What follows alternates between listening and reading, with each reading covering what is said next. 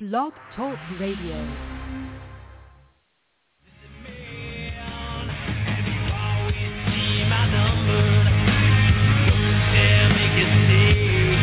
But we are making a stand and we're waking everybody up that 9-11 was an inside job. And you are the minority. You are the cowards who don't know the truth. You're the people that serve this evil system. You're the people that serve a system that hurts innocent men, women, and children. Not just Iraqis, not just Afghans, not just Africans, but the people right here in this nation. You serve a new world order that attacks and feeds on you. And I'm here to tell you that you will be defeated. Your hours are numbered. We've got the energy. We've got the life force. All you've got is evil backing you up. All you've got is greed and liking to look at yourself in the mirror. Because deep down, the New World Order is a pot-bellied, chicken-necked ninny. And all the armor and all the weapons are nothing. You are nothing compared to good. You are nothing compared to life. And you will be defeated.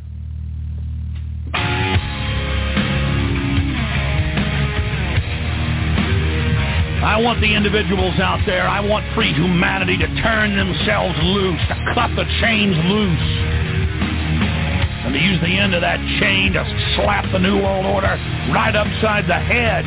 You've got the power. You want to know going to defeat the New World Order? It is you. You're the individuals that are going to be able to defeat this system. You're the individuals that are going to be able to take down the New World Order. It doesn't matter if Ron Paul wins. It doesn't matter if they rig the election. What matters is, is that we're starting to stand up. We're starting to move.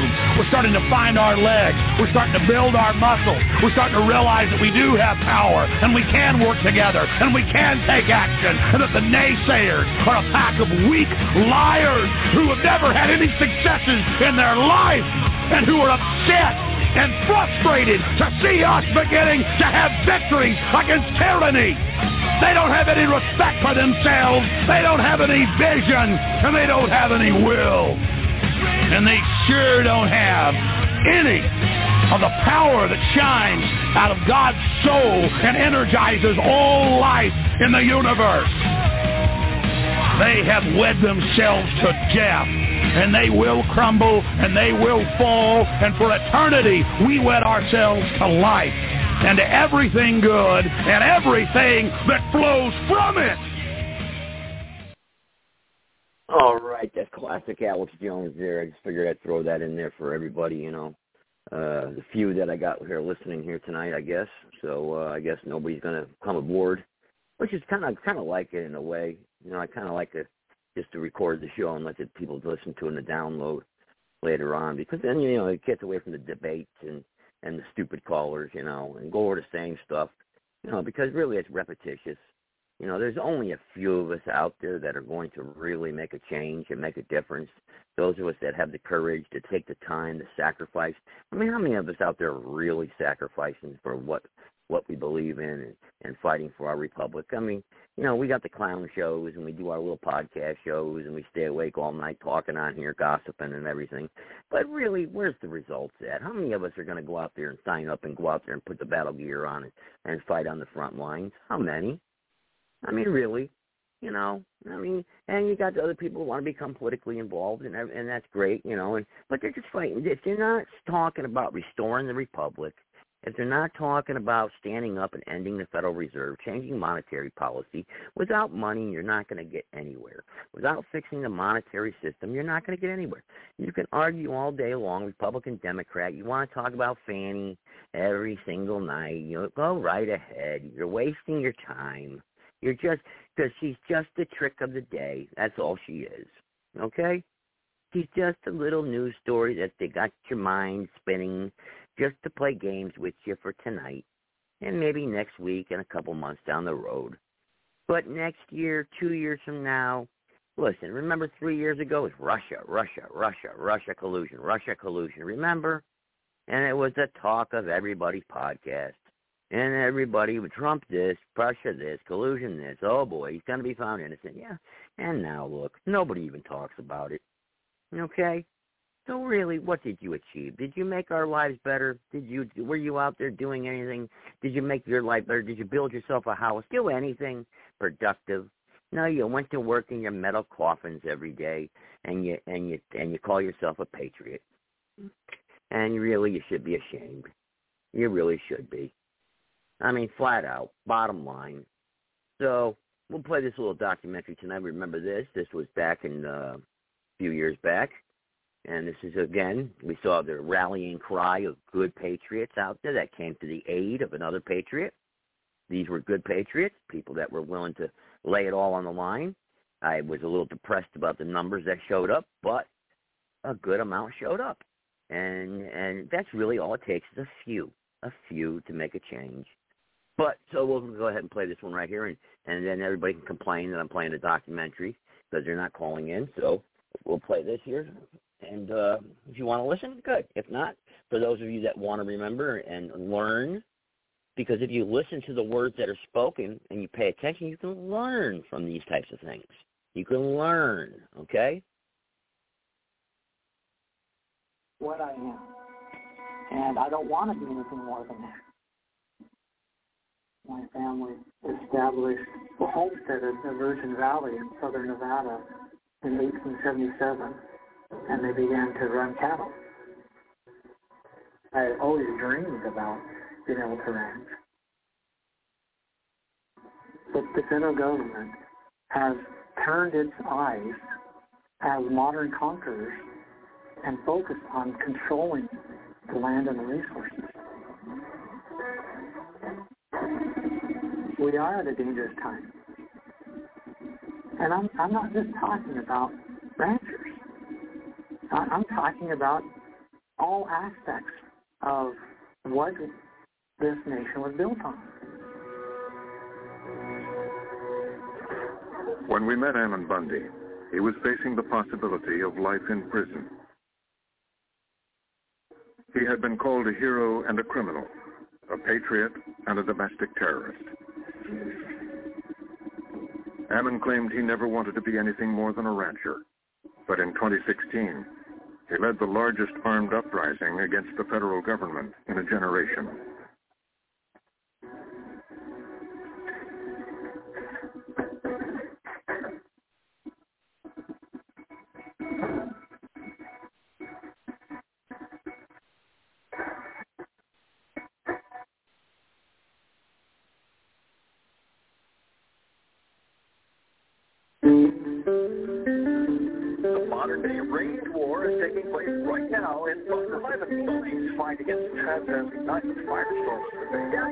Federal officers are preparing for a showdown with the Nevada cattle rancher Cliven Bundy. Cliven Bundy says other cattle ranchers were forced off the land, but he is refusing to leave.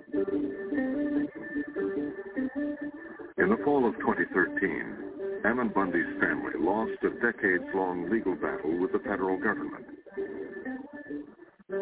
They'd been refusing to remove their cattle from public land near Bunkerville, Nevada and owed over a million dollars in fees and fines. For 20 years, the government had been trying to phase out ranching in Bunkerville to deal with development and environmental issues. Some ranchers shut down, others took buyouts, but Ammon's father, Cliven Bundy, refused. My dad said no. And when they come and said he's going to take it anyway, he said, hell no.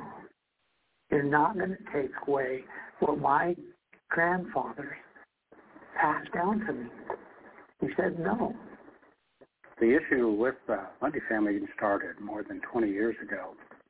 Steve Ellis was a deputy director of the Bureau of Land Management, the BLM, which grants permits to ranchers to graze their cattle on public land. The U.S. government's a huge landlord in the West. Inherently, there's going to be conflicts and challenges for us in making decisions. BLM was making a change in Mr. Bundy's permit. Mr. Bundy rejected that and stopped paying his grazing fees, and that started the whole thing. The BLM was threatening to decrease his cattle operations to the point where there'd be nothing left. But ranchers can't just stop paying their grazing fees. Even as a form of protest, it's difficult to make the case that if you stop paying, you can still continue operating. So the only action the BLM can take at that point is to impound Bundy's cattle. The Bundys declared a range war, and the BLM finally sent in armed agents to oversee the removal of the cattle. Rangers and agents from several federal agencies are preparing to move against rancher Cliven Bundy. The Bureau of Land came in, began to build their compound. It was built like a military base. I'm, you know, saying, Dad, I, I really want to be able to do something if you need me to do it. As the BLM was impounding hundreds of the Bundy's cattle, Ammon's brother David began filming government convoys. When agents ordered him to stop, he refused, as his older brother Ryan tried to intervene. I am going to take him with me. Okay, he, he's, a, he's a grown man. He can take himself. Okay, sir? It's your first choice, sir. To leave. To leave. I'm going to I'm gonna drag you out of the car, okay, here in a second. Sir? Sir, leave now. Several men came down, threw him to the ground, and then they detained him and took him to the compound. 1608, turn the camera off. Bundy left the area.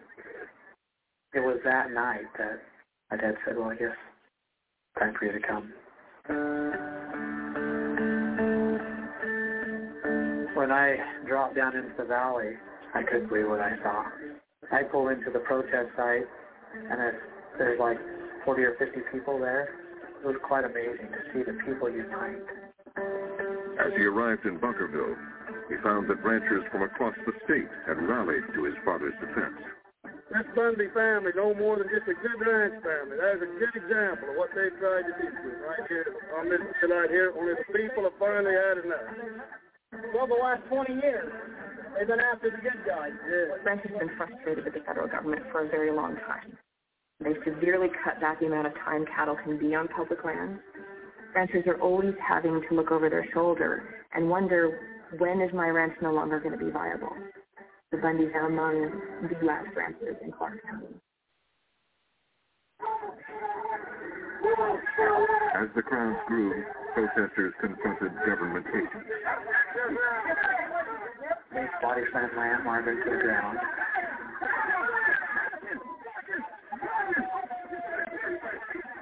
And they tased me. That was all caught on video. And then that video went viral. And that's when more people started coming. I was very worried about the optics. I thought, wow, this is not good. And the optics of this is going to be horrible. This storm is quickly turned into an angry mob that protested in full force. They seized me again, probably because I didn't drop on the. We always knew the potential they would not cooperate, but we did not anticipate these large numbers of people coming in. In the past, we saw similar activities and protests. But what's different about 2014 in Bunkerville is that a bunch of people show up to support Cliven Bundy who are not ranchers at all. Cliven was contacted by a militia group from Montana who asked to come to the ranch. And on Facebook, his wife Carol called for militias from across the country to come and support them. That caught the attention of Ryan Lenz at the Southern Poverty Law Center. We track anti-government groups and extremist groups. We focus on both racial extremism and anti-government extremism, um, which both of which have been growing quite immensely in recent years. This image of Ammon Bundy tasered became sort of this rallying cry for anti-government extremists everywhere. I have to explain myself because it's America. Um, and I want all. The first time I heard about Bundy Ranch was when the YouTube video came out with the Bundy's getting tased and uh, the aunt getting tossed by the federal agent. Brandon Rapolla, a Marine veteran, runs a small militia in Oregon. To it as a militarized force against your citizen like this, that's when we the people, we say, no, this is not what the Constitution stands for. And we have to remind our federal government that we are the power. People are coming in from out of state now to hold office of federal rangers, and many are armed. Bringing out the latest from the Bundy Ranch, where the militia has arrived in support of Cliven Bundy. within less than a 24-hour period, I got my gear ready and made an 18-hour straight drive down there. And you've had people from all over the country. And a lot of the people that I've met were prior military, were still active military in special forces in different branches. Everybody had a purpose or a reason to come, but it was all based on the fact that they know somebody's being abused and something's not right. Militias from around the country descended on Bunkerville. The Oath Keepers, uh, which is this group of former military and police personnel, the three percenters who believe that they are prepared to fight the federal government, uh, much like our like the colonists were against the British. And so Bunkerville becomes this sort of petri dish of anti-government extremist thought. The Bureau of Land Management watched with increasing alarm as the situation escalated. We're surrounded by people with guns. These hundreds of, of militia people coming here, uh, many of them are heavily armed uh, from around the country. On April 12th, the BLM said they would stop rounding up more cattle. But that wasn't enough for Cliven. He wanted all his cows back. Good morning. Good morning, Nevada. Good morning, America. Five minutes to great says, we're about to take this country back, and let's go get my cattle. We're going to go and take the rest of them out of the compact cells and kill them above the freeway. And boom, they're off. The Bunkerville protest was becoming an uprising. We're taking back our county. That's basically what's going to happen. Then we're going to take back our state. Ammon and hundreds of protesters headed for the lot where the government had impounded the family's cattle.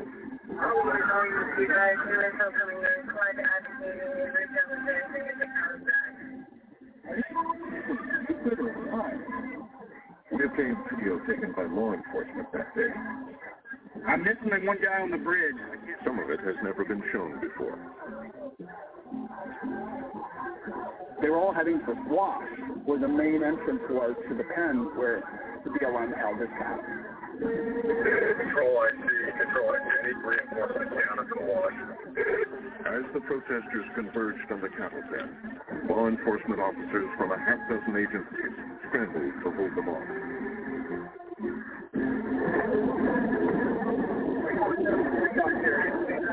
Behind the vehicles right here. They come with horses, you're gonna have to probably want to get back to the truck. They'll run you over. This? We're not going to be able to stop this. No, that's what I'm saying.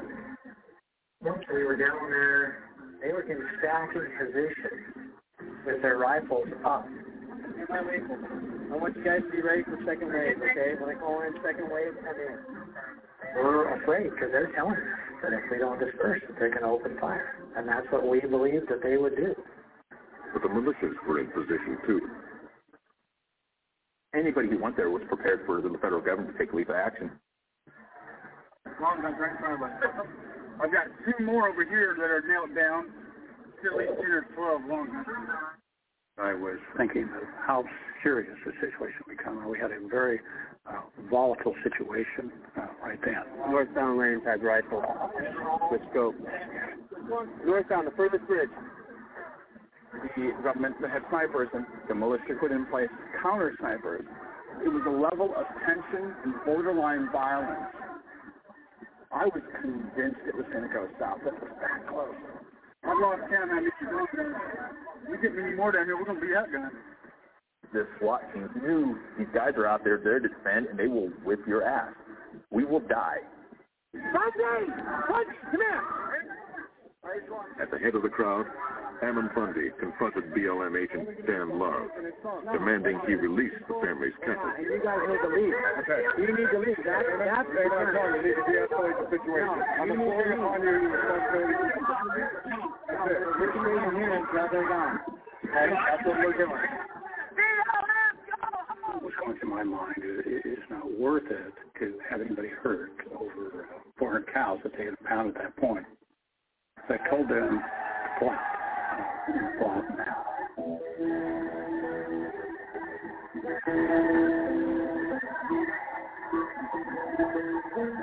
The Bundys and their militia supporters had led an armed standoff in defiance of court orders, and no one was arrested. They even got their cows back. Bureau of Land Management was trying to root my dad out of off his ranch for 30 years now. For it to unfold the way it did was absolutely a miracle for us and amazing. They can gloat all they want, but everyone went home safe. And I also knew that uh, eventually the wheels of justice would start turning, that that was not the end of it. The federal government had backed down, but it would spend the next two years trying to bring the Bundys to justice.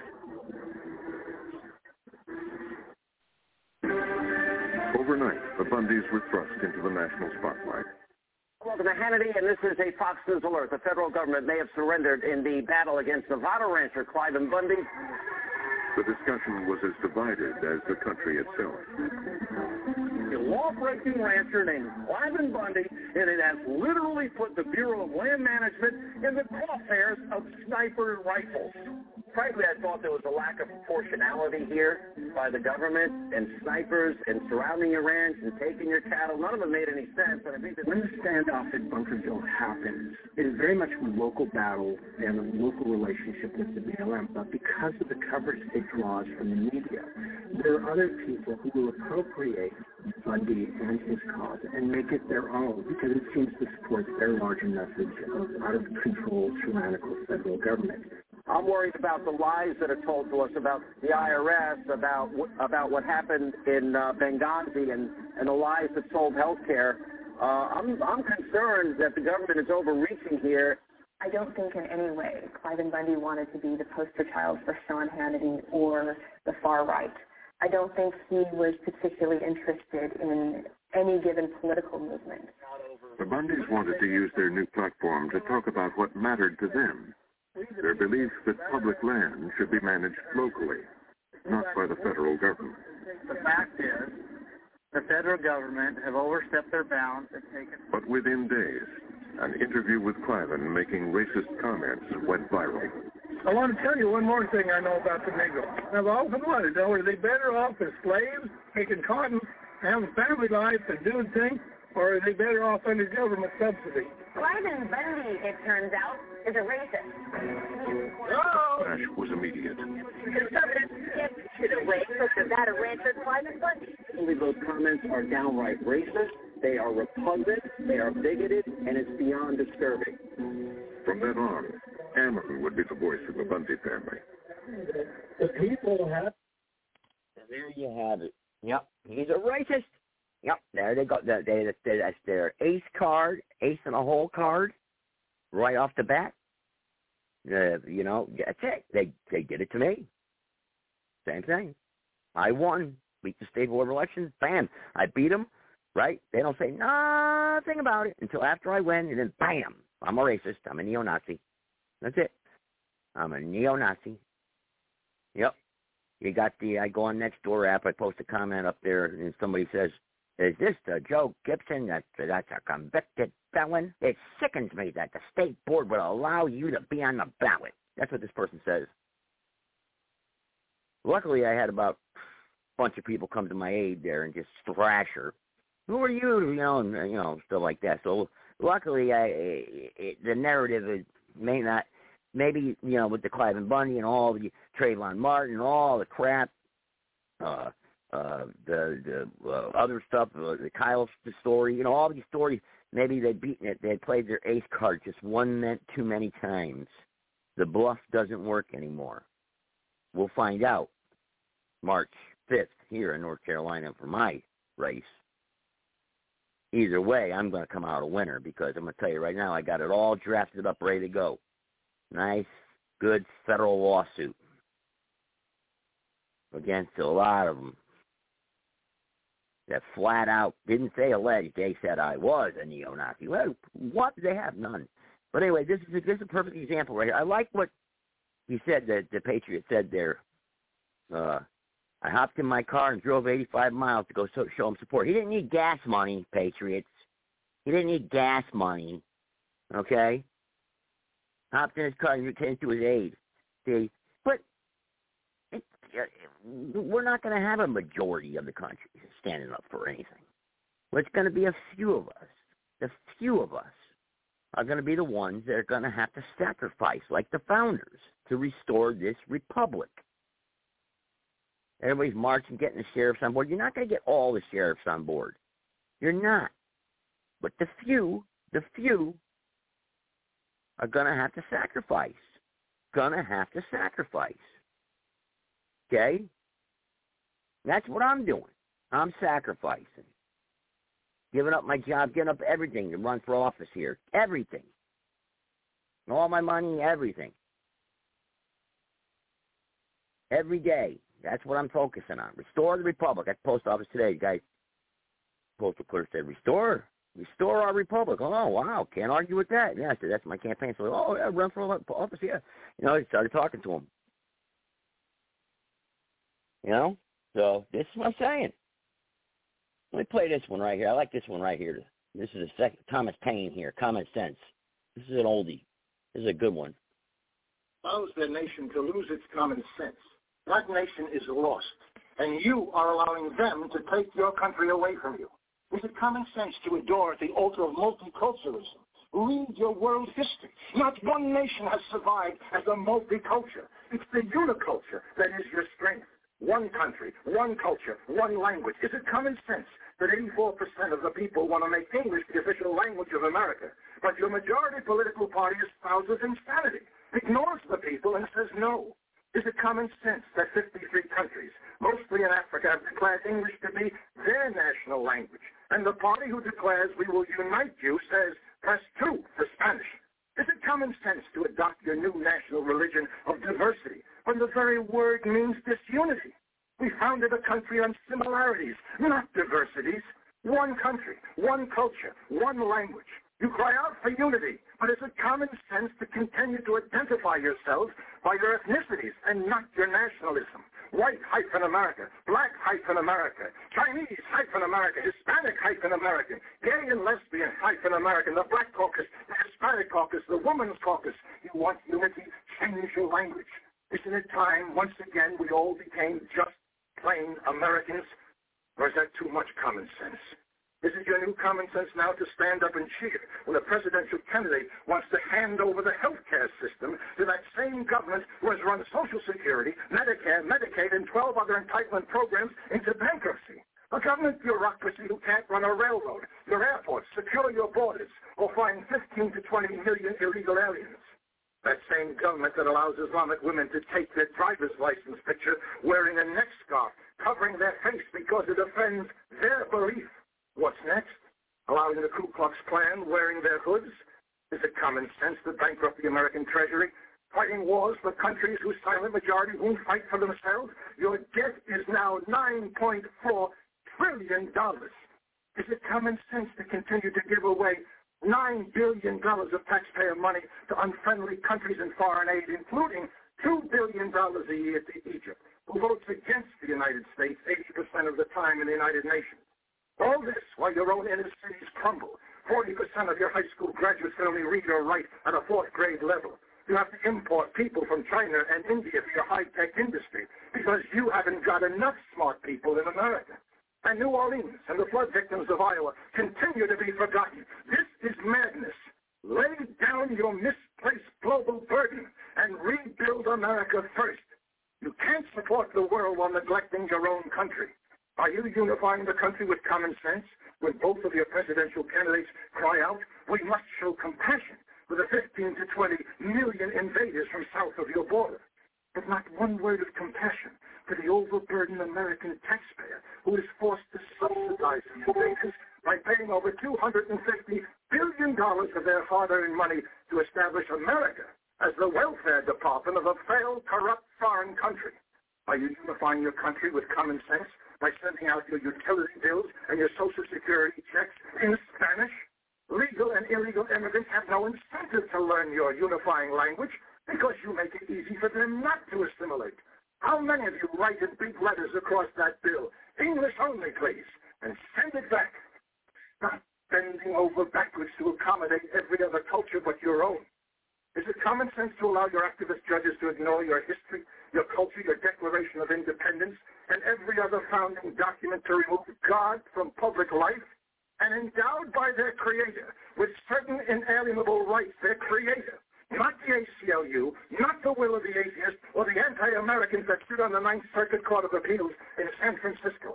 Separation of church and state, yes. Separation of God from public life, never intended by your founding fathers. This is common sense that the very political party who claims to be the party of the people and shouts, we will bring change, consistently stops all common sense legislation to secure your borders, establish workplace verification, and stop taxpayer money for illegals. They call themselves progressive global thinkers. We had another word for them in 1776. We called them traitors. This happened all once before. 232 years ago, it led to revolution and thousands of dead in the street. It will happen again unless you take back America now. Join the grassroots movement of the second American Revolution, not of guns and violence, but pressure, pressure, pressure on your non-representing representatives who created these problems in the first place. This is the most important phone number in your democracy, the Congressional Switchboard. Pick up your phone every day, every hour if need be, and call your representatives and tell them in no uncertain language to listen to the silent majority or else be thrown out on their hindquarters. It's toll-free, and your taxes pay for it. Would you stand by and watch your family perish when you have the power to save them? Of course not. And why are you doing that to your own country? 1-866-340-9281. Perhaps you allow all this destructive, uncommon sense out of a distorted notion of tolerance. Remember what Aristotle said, tolerance is the last virtue of a dying society. You are tolerating the behavior that is destroying you.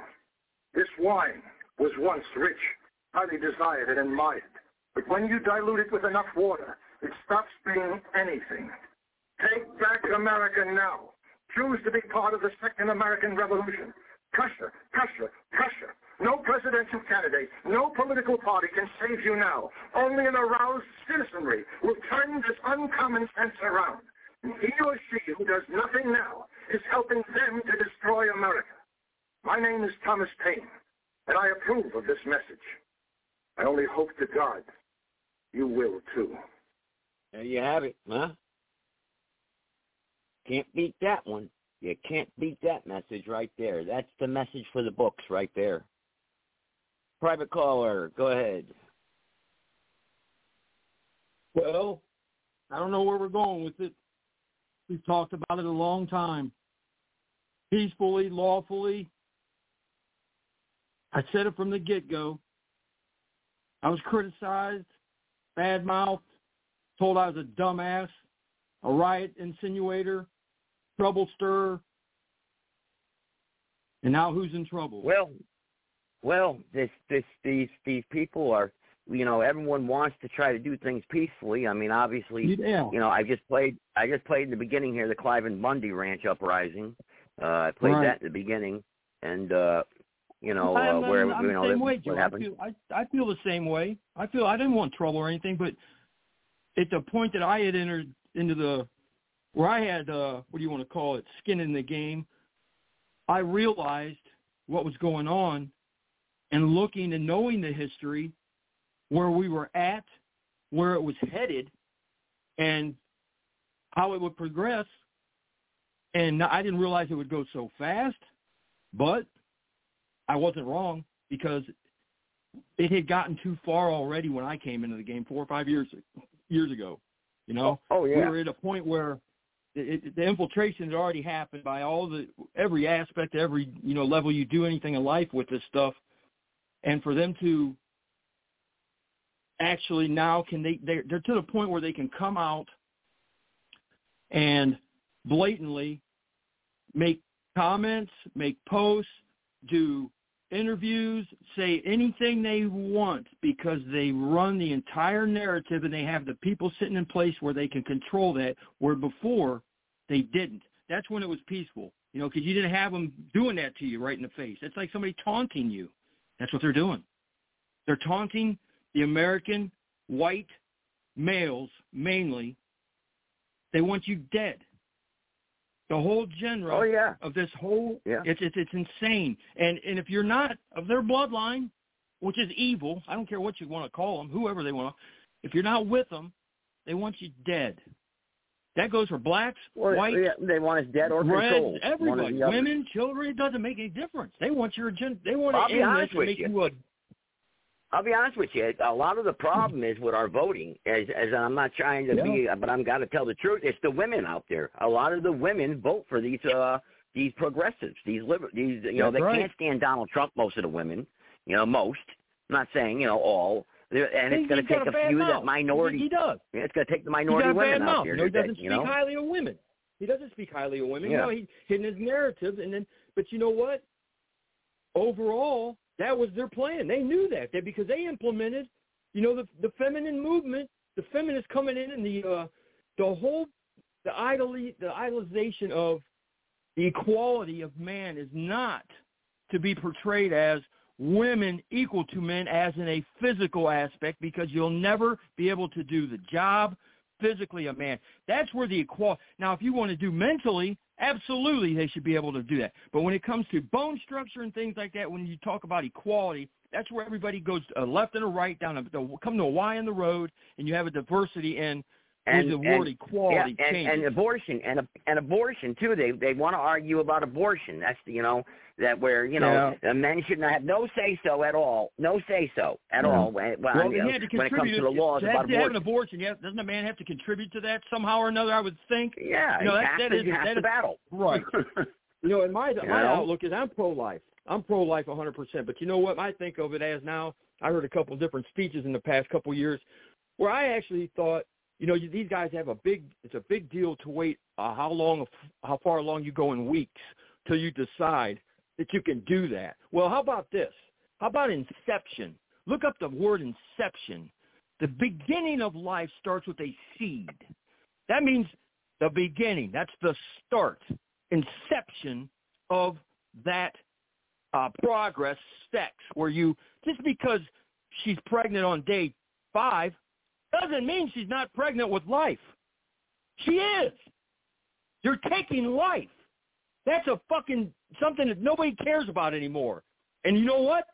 It's gone to the fucking level, Joe, and it's sad to say that these politicians and these women and all these other libtards and idiots that think that this is the whole movement of letting all these uh, invaders into this country that it's okay because everybody's supposed to be equal. Well, if it's supposed to be equal, how about giving the right to the unborn child that equality?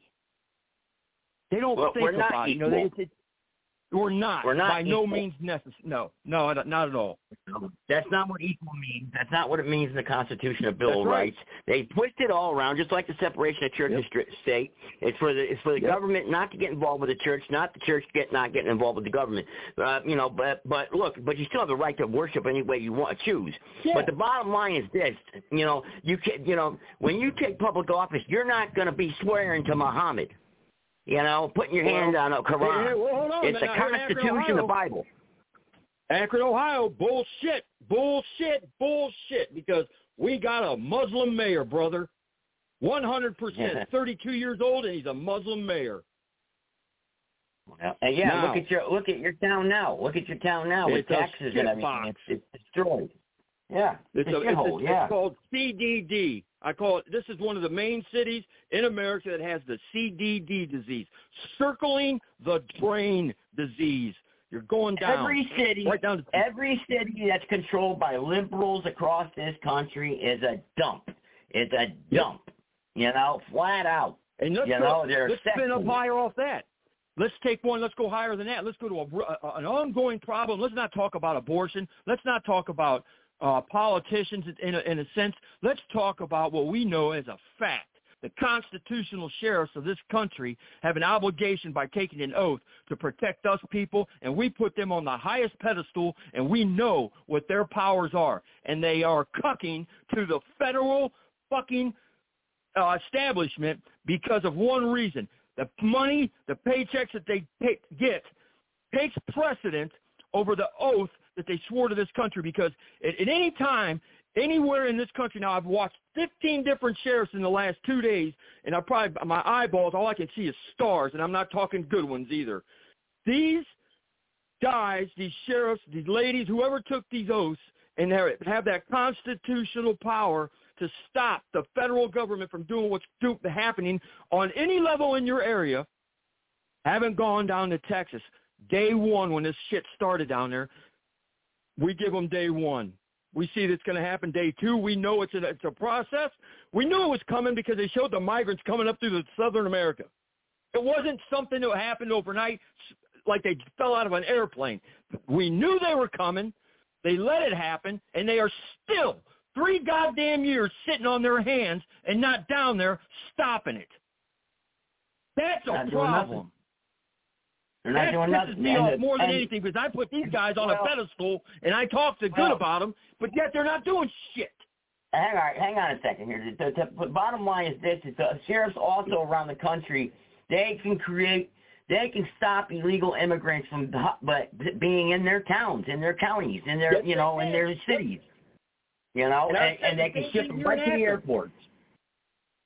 Akron's a sanctuary city.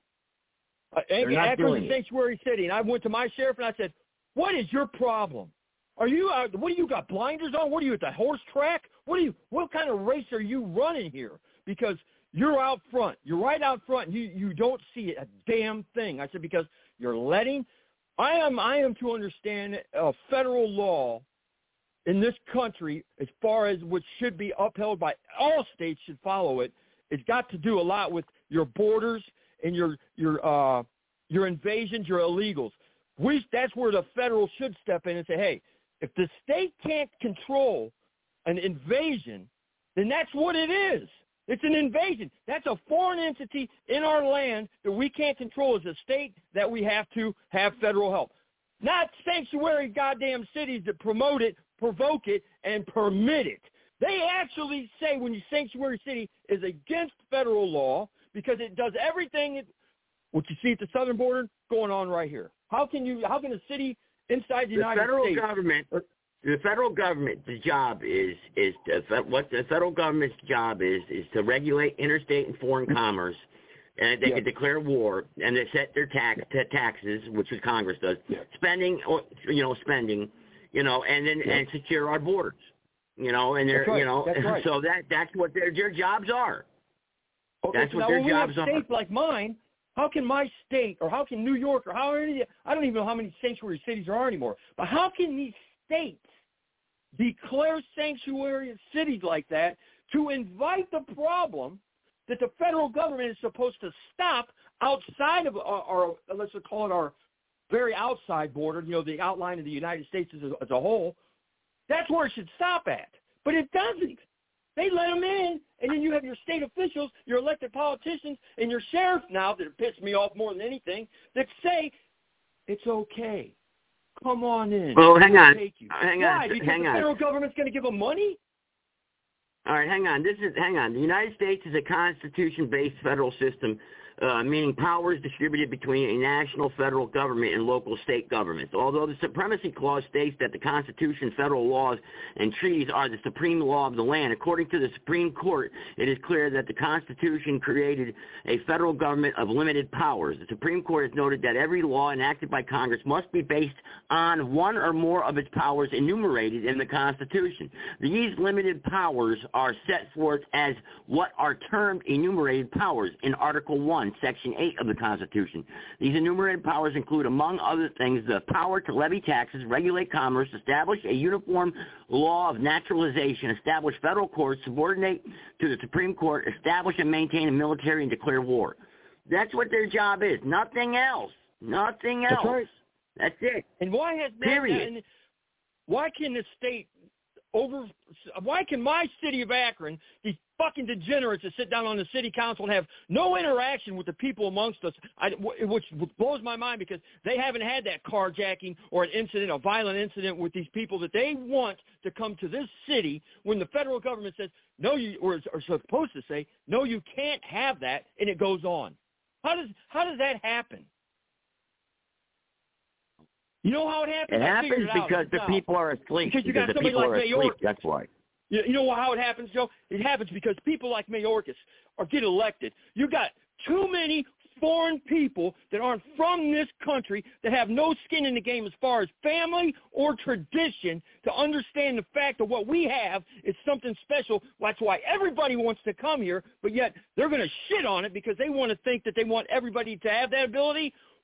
We are only so big and can take so many. You can't put two gallons in a gallon jug. That's all there is to it. And you can't put. Let me ask this. Let me ask this question. Hang on, let me ask this question. Sally, I see you in the chat room. I know you didn't do a show last night because Blog Talk Radio was down. So if you want to call in and maybe talk, hang on, if you want to call call in and maybe talk a few points uh, that you maybe wanted to get across last night on your show, you're more than welcome to. Um, you know, take a few minutes and do that uh, because I know you, you know, your show is important to uh, the things that we talk about a lot. So, you know, if you want to call in, I'm more than happy to give you as much time as possible. Uh, you know, it's just important, you know, in case you had some message that you wanted to, you know, get across that, because I know that pisses me off, man.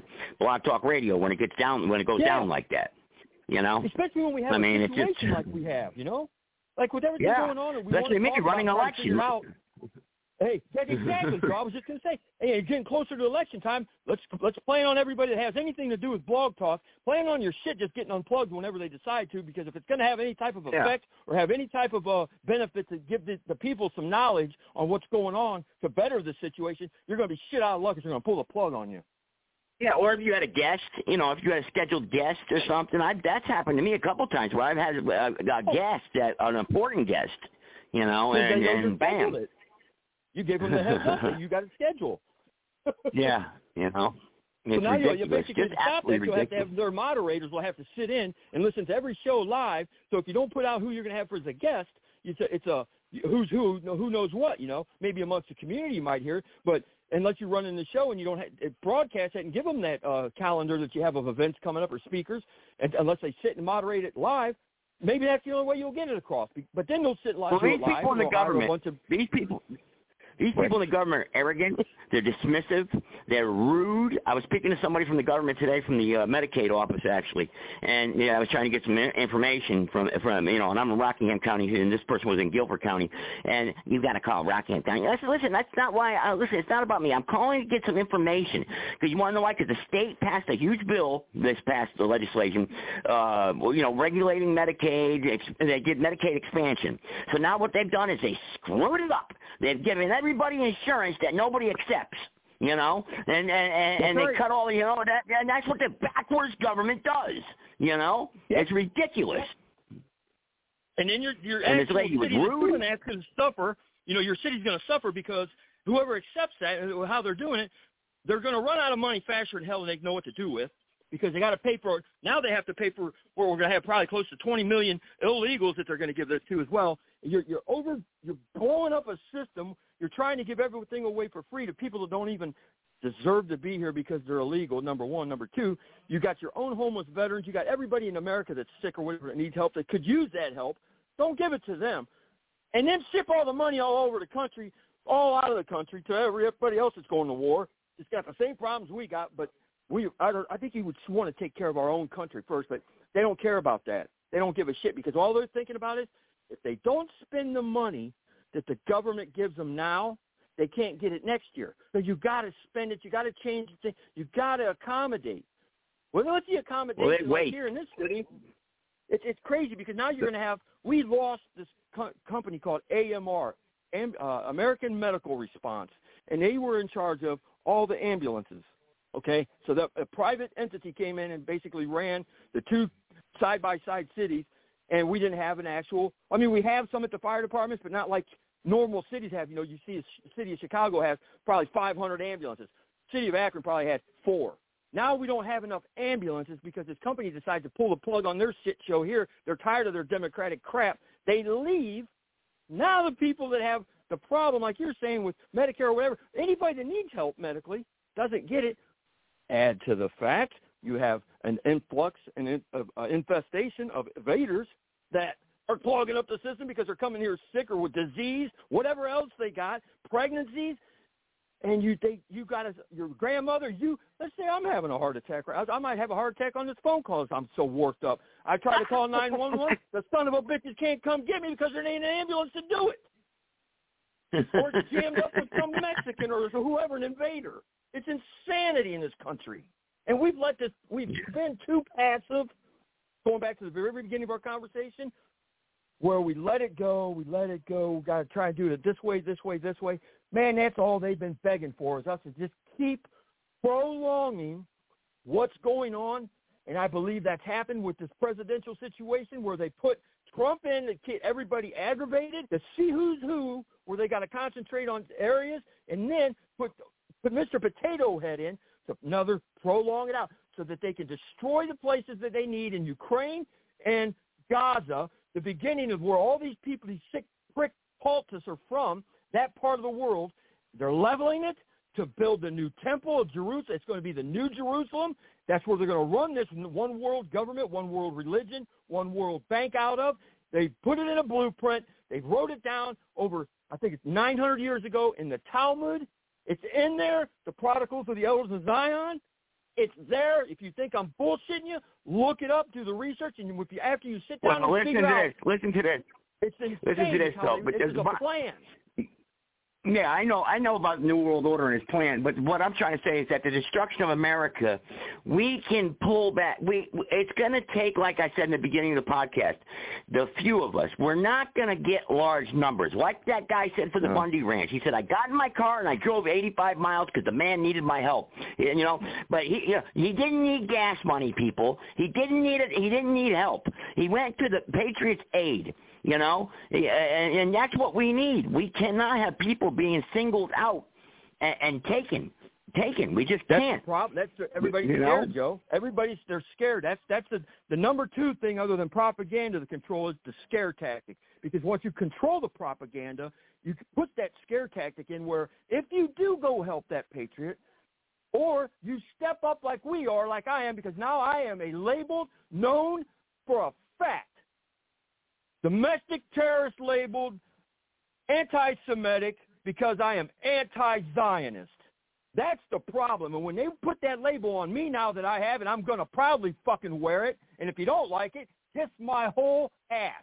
Because I believe in moral dignity, and you don't even need the Bible. You don't even need 50 million laws. You should have the decency as a person, as a human being, to respect your neighbor, not try to screw his wife, hurt his kids, Speaking of respecting, hang on, respect, speaking of respecting, hang on, respecting respecting neighbors. Let's try to watch our language here. So we got people, you know, I know, there's I- children I'm that sorry, are I listening. There's children and women listening. You know, I mean, I- I- well, I I mean, I know I'm apologize. saying, you know, I'm saying, I'm just saying, you know, slips and people, you know, in conversation. But some people got to say it over and over, and you know, it's like, yeah, and then people are complaining. They're emailing me, Joe, Joe, I'm not going to Yeah, listen I to that. apologize. I'll, Which, I'll you know, I understand. up. That's But their belief, you know. point, You know, I'm, I'm anti-Semitic now, so I have a label, and through propaganda, this media has mm-hmm. portrayed what can happen to you. Because if you if you look at anything that's going on with this that agenda, when you raise up and say something against the narrative, whenever you speak out against something and they control you and they and they shut you down or they they criticize you, if you can't criticize those people, they're the problem.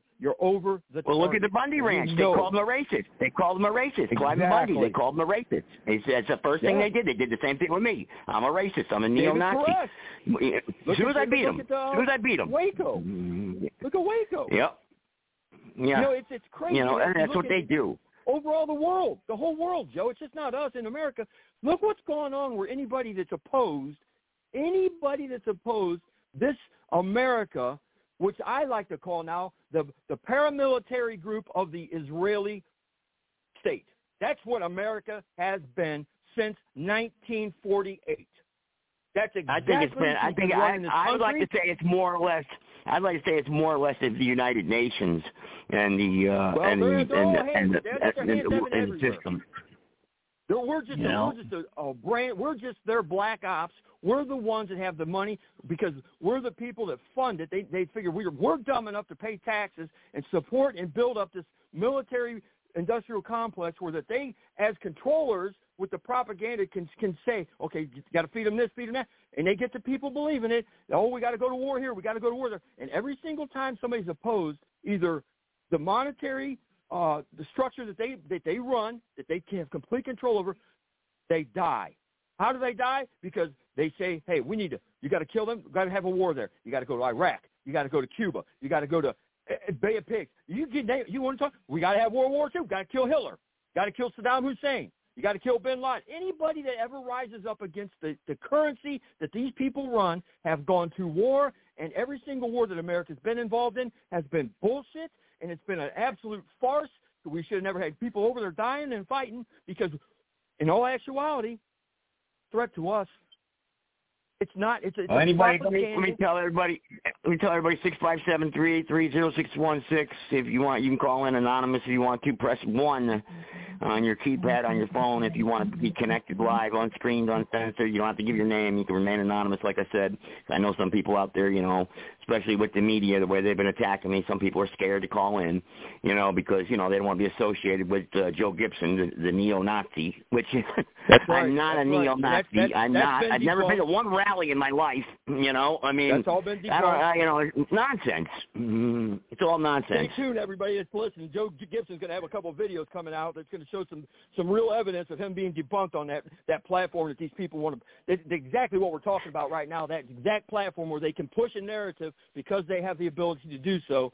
To yep. when you speak out against the people that are evil, they're going to put you in a place where you everybody's to be scared of. I'm not scared. Neither is Yeah. Joe Gibson. You guys Well, vote for you know, and the thing of it is, though, the weeks prior, though, I stuck up. You know me, I stuck up for Israel and Gaza.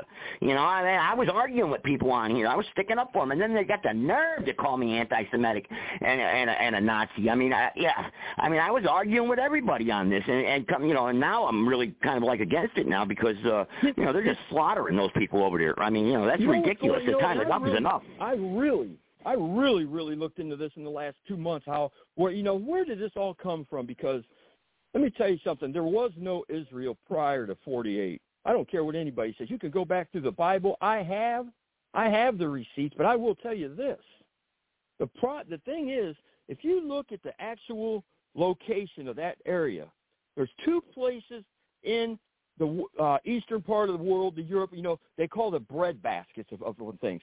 Ukraine is one of them, where the, the the ground is so fertile over there they could feed all of Europe with what comes out of the Ukraine.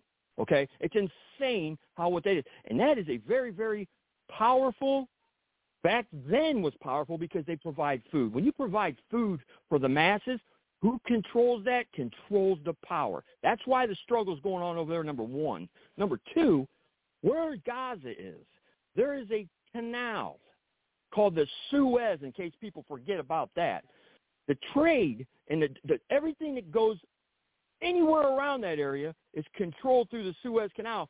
And that 48 moved to put that state in its position that was given to them because they they weren't there. The people that are not there are 90% European. They're not Middle Eastern descent. That's a fact. The problem with it is they're put you take an, an a Jewish community and you stick it smack dab in the middle of an Arab 29 states around them. 29 states surround Israel that are Muslim. Who in their right mind puts the, the guy that made the dartboard would have said, "Well, you don't want to put the thing that you would hit the most, the most important, right in the middle." Well, they did, and now that's why you have so Well- much conflict. It's well, I got it. Well, there's a two that's edge now. There's a two route. there's a two pronged yeah. Hang on. There's a two prong attack to that argument now because you could say you could say they're in the middle. They're surrounded by all these countries. This tiny little state of Israel. How are they able to fend off all these people? You know, they got to have some sort of have us, some sort of power. America back, UN back. That's the thing. That's the fear factor that they push over there. Because if you mess with us, your camels and your your rocks and sticks aren't going to work when the jets and bullets start flying. That's been Well, the way t- it's hey, been. Off the coast of Gaza, they found they found one of the most largest natural gas deposits in the in the Yep. world now, and, And that's going to create Joe- a, a conflict between Russia because Russia supplies Europe They with all their natural gas. that. So They have known about that, and they have been trying to figure out a plan to actually extricate that stuff. That's another reason why you see now the movement because before this, we never had you know the the the, the pipeline that got destroyed. You know, feeding into Russia. They think that oh yeah. The, well, uh, the Russians blew that up themselves. Why would I think the Jesuits? I think the Jesuits had something to do with that. That the whole gas thing, the whole type of the fueling of the upcoming. If we're in such a global warming uh, climate crisis, why is every country that's in, in this world going to war worried about so much gas to warm everything if it starts to war, warming up? That's what I want to know. You guys, they got it backwards. If it was going to be cold and we know it was going to be getting cold, everybody be fighting over gas, well, you? hang on. I want to. I want. I want solutions about the economy here in America. How? Because that's well, the main focus right now. We've got to. We've got to repair the economy. As, uh, what are we going to do? I mean, you got to ask yourself what where are we headed as far as not the dollar bill, but the digital currency. That's the push. That's what you have to figure out because that's going to happen.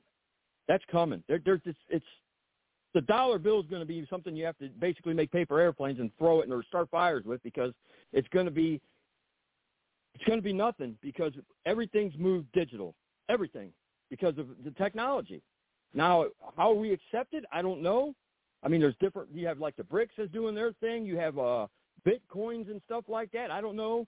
Actually, you know, the UN or whoever they are trying to put together their own type of I think it's more or less like a Bitcoin, but everybody would basically just have no no hands-on money where you do no can do no bartering or anything amongst yourselves in your community, but yet you have to be on a card like your chipped card or your ATM card where uh, they monitor everything.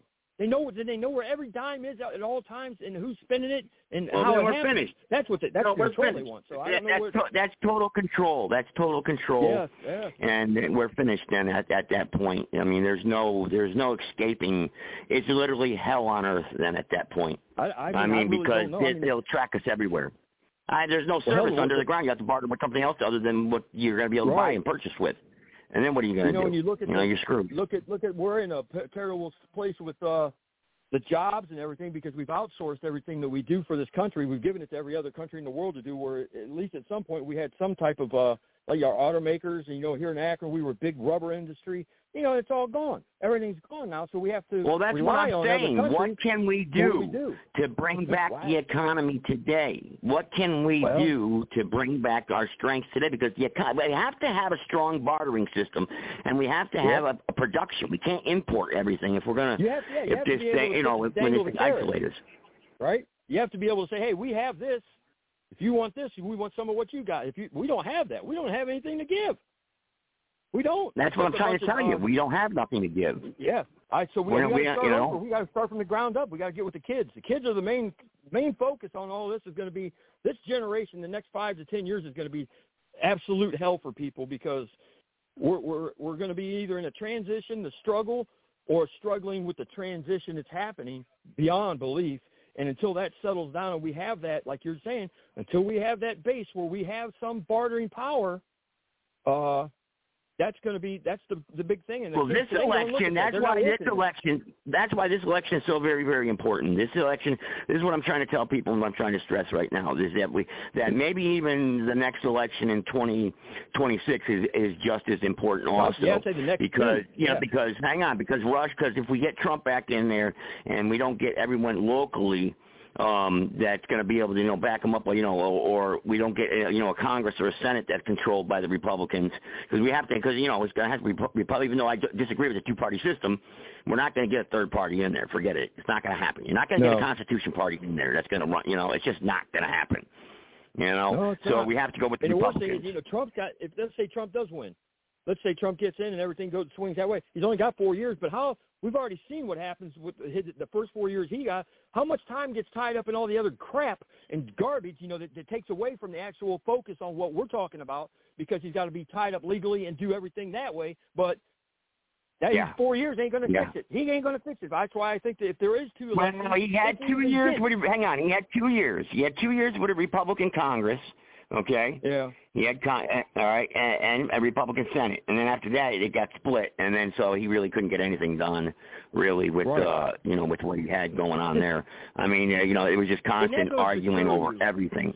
Right. That goes to show you that the people that are elected have no no idea whatsoever or don't want anything to do with the benefit of the people moving forward as a collective and doing the right thing and trying to to better themselves from yesterday because all they want to do is hold it down, suppress and make problems when it, it's is a whole if you asked a Democrat and it's off to the side and said, Hey, you think that's a good Well, I'll never get a be, uh, Democrat to call into this show. I'll tell you that right now. Yeah, I'll never get a Democrat. to me. It'll never happen. to think that it's so okay to just make it bad. Or well, I don't understand where they're if they sit that high in their chairs in life and don't see what's going on in our communities. That how bad this is getting and how fast, you just how said it, it's getting bad. evil. They're evil. They're blinded by evil. They don't Well, know what they're this. doing. Their hearts and their minds have been turned over to reprobate. They don't And know what they're doing. History, hey, if you look at history and you see how this has happened before, doing. and it has, you know what the the problem is that these idiots don't know is that the very the history shows that the, when all this transpires like it is now, the very first people that are mainly affected or attacked when it sets in and it's at 100% in full motion are these same people that do this to us, are these idiots because they're Yeah. the first victims. Yeah. Because look, we know what's coming. These they think that they're they're immune to it. That's not going to affect them, and they're the first ones that, Well- that the, the collective get wiped out because they say, "Hey, we're not going to put you guys aren't going to have a voice against us." Now, shut your mouth. Well, we'll deal with these the millions and the masses. We'll deal with them. We got them under control. It's the ones that are right under them that are going to be the problem because they're going to say, "Oh shit, we wake up. Oh man, we got to wake up." No, you're not going to wake up. You're going to go. You're done. You're going to the gulag. Done. Well, it's going to be a little bit more more uh, tedious than that. Let me. I'm going to play a little bit of this right here. A little bit of this. I played a little bit of the Bon Bundy thing. So this is the next part right here, where you have division in America, and and and and this is one of the problems we're going to have right now, as we've seen it already pop up in many many different places. And uh, you know these these are the problems that we're going to. Uh, uh, face and as the division in America, we're divided, and uh, how are we going to overcome that, basically? So let me play this real quick, We gotta ten vote minutes for more of this, Joe and then, Gibson. and then press one, guys. We got to vote for more Joe Gibson. That's what we got to do. We got to get people like you in office that have the mentality that you do. And uh, All right. and if, you, if, you, if, if that's not the case, then hey, well, expect the trouble you're going to get. sense that there's All right, let's play this down. I got to go with It's probably the most outfitted in my career. Frontline and ProPublica reporter A.C. Thompson investigate Wanted to talk to you about what you were doing in Charlottesville last year. who was behind the violent rally. Video of you launching yourself into that crowd. You could feel how angry they were, but also how happy they were to be intimidating people like this. And it was just this happy rage. and uncover a network of white supremacists across America. Yeah, we think he's serving in the Marines now. News organization for Tonight on Frontline, the film that led to a wave of prosecutions, documenting hate, Charlottesville.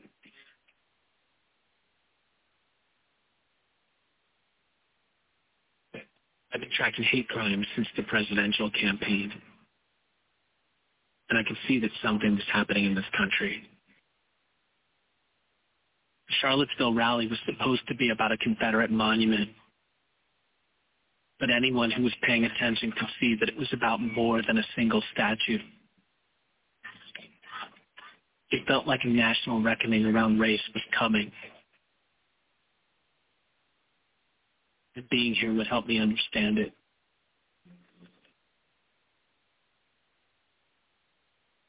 I'm here to ask questions. But as the day unraveled into chaos around me, one thing became clear. This was not a place to listen or understand. Charlottesville was a crime scene.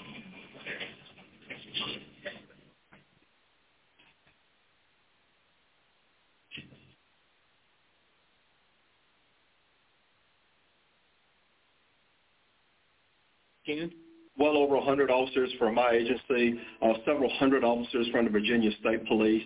Uh, we were informed that the National Guard is monitoring um, this situation. The day before the rally, a few reporters gathered for the police press conference. But I'd begun to hear from other sources in Charlottesville. Time for one more question. Steve, we're hearing uh, rumors of there being a, another torchlight march tonight, an unpermitted march. Do you have any information about that? I've heard the same rumors, but I don't have a lot of details. What have you heard? Where is that going to be taking place? In the city or the county? Five or six o'clock. Uh, Where at? Not far from here is what is what we've been hearing. The police had heard the same rumors I had, but the university grounds were quiet, and it seemed like the march might not be happening after all. Until suddenly, the torches appeared.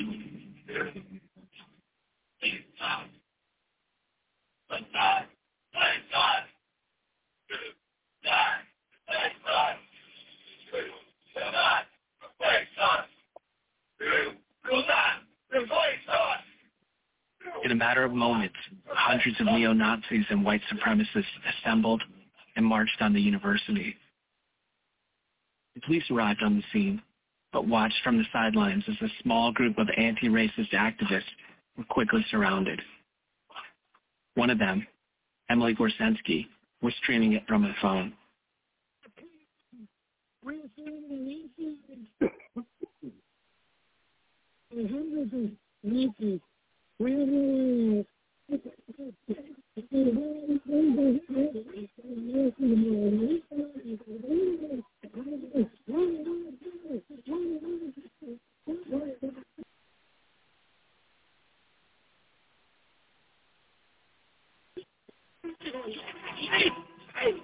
I got punched. I got picked. I remember getting hit in the head. I thought it was with a torch. I stepped forward at one point, and I got shoved back. I thought I was going to die. Um, the thing that I was thinking as the melee was happening was, I, I just need to keep the camera going. You know, um, that was the only thing that I could do. Yeah, it was like a hundred people beating up, like a small group of of us, ten or fifteen people. Yeah, you could feel how angry they were, um, but also how happy they were. You know, to be doing this, to to be intimidating people like this, and this happy rage. Had you ever seen that displayed before? No, never in my life. They were cheering, they were running through the streets, yelling at people, and they walked away and they got away with it. They're coming in here the next day ready to do more. I thought, like, here we go. Yeah, here we go.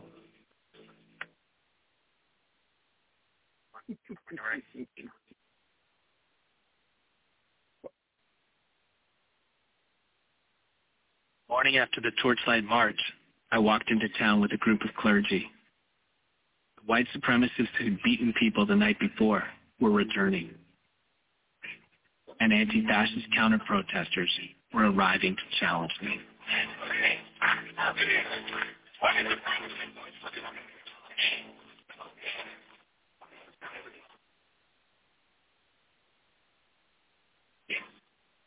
And 15 a melee erupted.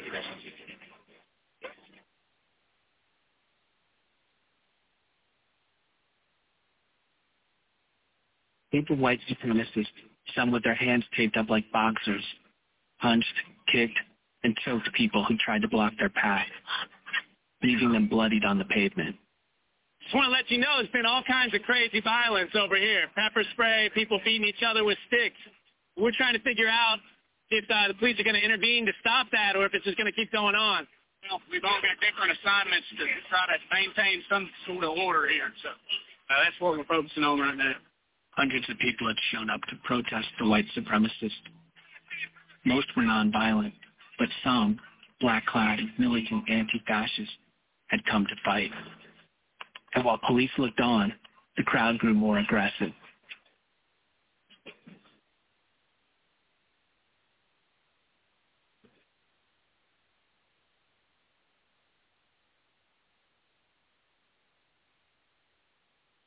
Group of white supremacists formed up with shields and clubs and pushed straight into the protesters. Some of them fought back, but no one was arrested, and the violence continued to escalate. At about noon, a group of white supremacists cornered protester DeAndre Harris in a parking garage next to a police station. They beat him with poles, metal pipes, and wooden boards.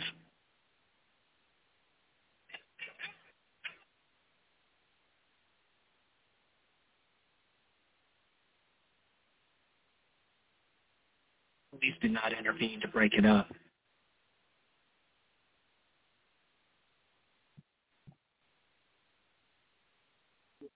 And at 1:45, the brawling turned into something else, an act of terror.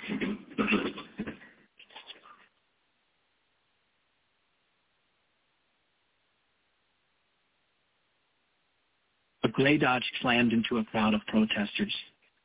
Twenty people were rushed to the hospital. 32-year-old Heather Heyer was pronounced dead. I always wondered, was she afraid? Did she see him coming? She was deaf in one ear, so um damn it, I wasn't gonna cry.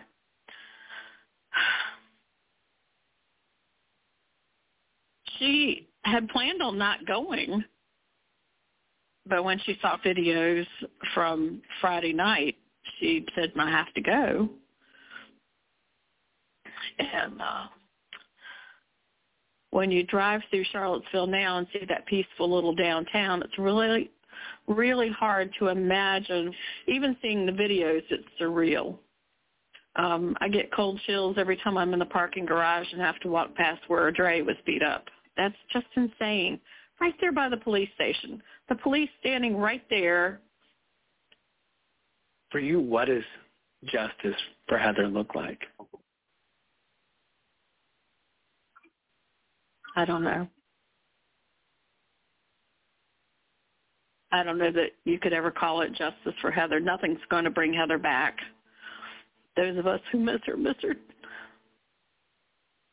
forever.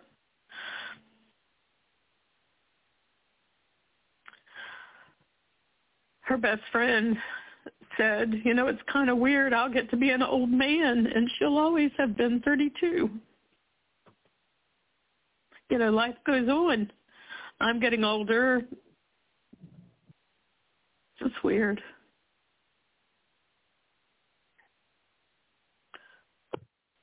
Life is very different. James Alex Fields is the person who's been prosecuted for Heather's murder. In your is he the only person who should be held accountable? No. For people from 35 states to come in to fight, that's absolutely absurd. You had a group on one side that was bad, and you had a group on the other side that was also very violent.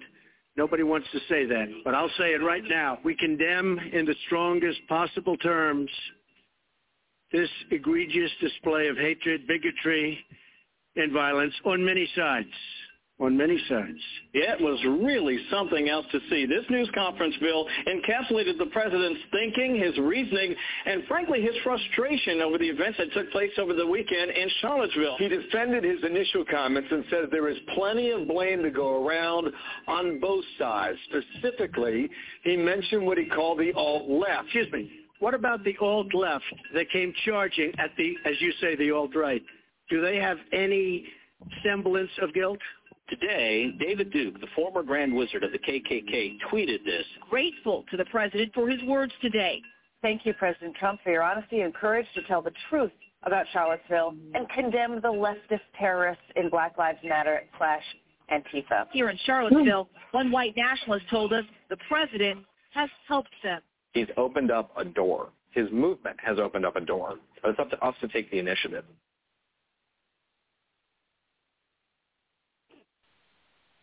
President Trump's comments. All right, there you go. And that's and, and there's the media feeding the division. And Trump was actually right when he said made those statements. I mean, there was both sides there creating civil unrest and violence. I mean, the video is evident. See, imagine if there was no video. Imagine if this was a hundred years ago, and there was no video. You know what what what would happen? I mean, you know, it, it'd be it'd be a mayhem. You know, it'd be, I mean, it's it's just again that's why video is so very very important.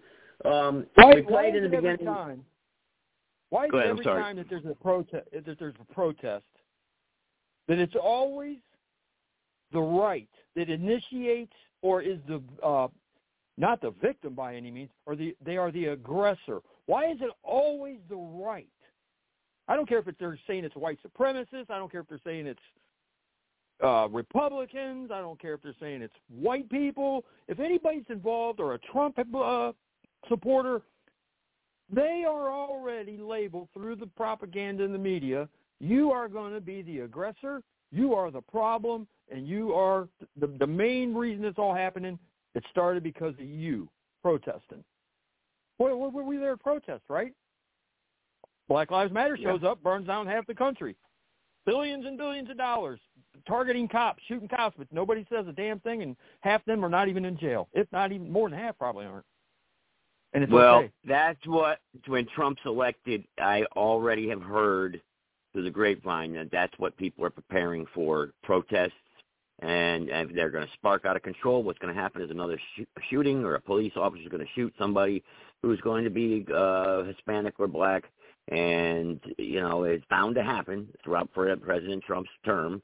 And as soon as it Well. does, no matter what the situation, that those cops are murderers, and that's all that's to it, you know, and that's what's going to Well, happen. hey, let's let let's let twenty more million illegals in here that are of that descent or of another uh, unwhite Well, that was my race, point. and then make them and then let's make it that much easier to have that agenda to happen. Well, it's going to be That they're- worse this time off because we have 20 million more illegal uh, people in this country that hate America. These people crossing the border do not love America. They're not patriotic. Believe they don't come over here and kiss the flag. They come over here and kiss the dollar bills. Okay? They're not the kissing the flag or wanting to be patriots. stamping on it. Yeah, they were the ones walking Yeah. on the flag and burning it. Now, I'm not going to say 100%. that about all the uh, Mexicans and uh, people. Not all No. of them hate America, No. okay? So don't No, take my let's- statements let's- and run with it. Yeah. There, here, let me clear that up for you. Let's be very, very clear on this. We support, and I think I speak on behalf of Joe and myself, well, and myself, we support the the right way to do this. You come to this country legally and you go through the system because what's happening now is a complete it's a breakdown of the system where we have in place international law. You know, when you apply for asylum, you are supposed to go to the very first country that you uh, closest to you that is not an opposing threat to you. That doesn't mean you can come from Venezuela. Whoops, fumble, man down. What I'm, happened? I'm all right. I'm all right. He's getting up. He's getting up. But What you you can't pass come from? Venezuela. no, I felt my I, I tripped over my drum one of my drum stands. Oh, Um, whoa. but you can't come from I was Venezuela. wondering what the heck you were talking you have about. a country, yeah, no, you're supposed to uh you're supposed to go to the the nearest country that's unopposed to you and seek asylum. Not get in on a Yes, boat or a plane or swim or an inner tube and come wherever and just think destination America is what it is. And that is what Joe Biden has blatantly broadcast. And if you watch some of the interviews on uh, alternative media of the these migrants and invaders, no, some of them aren't bad. Some of them want just to come and work and do that. But that's some. That, that let's just call it fifty-fifty, and I'm getting, I'm being more. It should be all of them. It should be all That's of them. All of them. Not- when you go to another country and you're trying to be a citizen of that country, you embrace that country's heritage. You That's embrace right. that country's history, and you become You and you assimilate to that. into that society. That's right. You know, and, and, and you know you don't talk down to it. They will not assimilate. You don't trash now, talk it. You don't trash talk That's and, put right. the, and and and commit crime. First of all, you're coming over here illegally anyway. You're breaking the darn law in front of right off the bat. You know, so I mean, word, your first name like- that you give them, illegal. And it's illegal. That means they are not permitted to be here. Everybody just walks over that, forgets that was even said. But here, let's go this. Take that that narrative right there, and let's spin it, spin the wheel. What's It goes around absurd around to around. me, what's absurd to me is the fact that they're getting free credit cards, free travel guidance, free travel uh, uh, passes. They're getting transportation to anywhere they want in the country. They're being set up in hotels. They're kicking veterans Mhm. out of hotels. The programs are being eliminated across the board in other places around the country to help these e- uh, illegal immigrants out. This is a wrong uh, precedent to set. This is what this is what fuels the video that I just played. That's what fuels stuff like that. And it fuels anger and resentment, and and people take their feelings and they uh, portray them in the wrong way towards those people because of, of of them taking advantage of that. Which which look, the, if the government's going to give it to them, I mean, you got to be an idiot not to take it. You know, I mean, Right. uh, that's how Right. I see it. That's I mean, exactly right. yeah. That's where my problem is with the sanctuary cities that broadcast that crap that they do, because now you have several different states that are claimed to be sanctuary, and they have such an influx, and it's overpopulation now. So what do they do? In the beginning of October, during high school football season, it starts with they actually stop the football program in several different school districts and set up tent cities for the migrants. So you've canceled now your, ch- the children of tax-paying citizens of the United States of America. You stop their children from being able to play in sports in their own schools because Where's that you want to be sanctioned. That- That happened in Chicago and in New York both. Then Oh my the population continues to grow as more come across. Now they, they it's getting cold out. They're not familiar with northern cold climate. They don't believe in climate change. Trust me, that ain't a crisis. They want it to get warm coming up here. That's a fact. Now, take them Yep. off the football field. Cancel school. That's right. Cancel school for your child. So the working parents have to stay home or figure out who's going to babysit the kids or stay home with them during the day because the migrants have now been moved from the football field into the school where the school is made a sanctuary for these illegals. I am not kidding. you. Look it up. Well. Google it, people. And the worst part is I just listened to a I won't even say what city because I'm going to let people find out for themselves.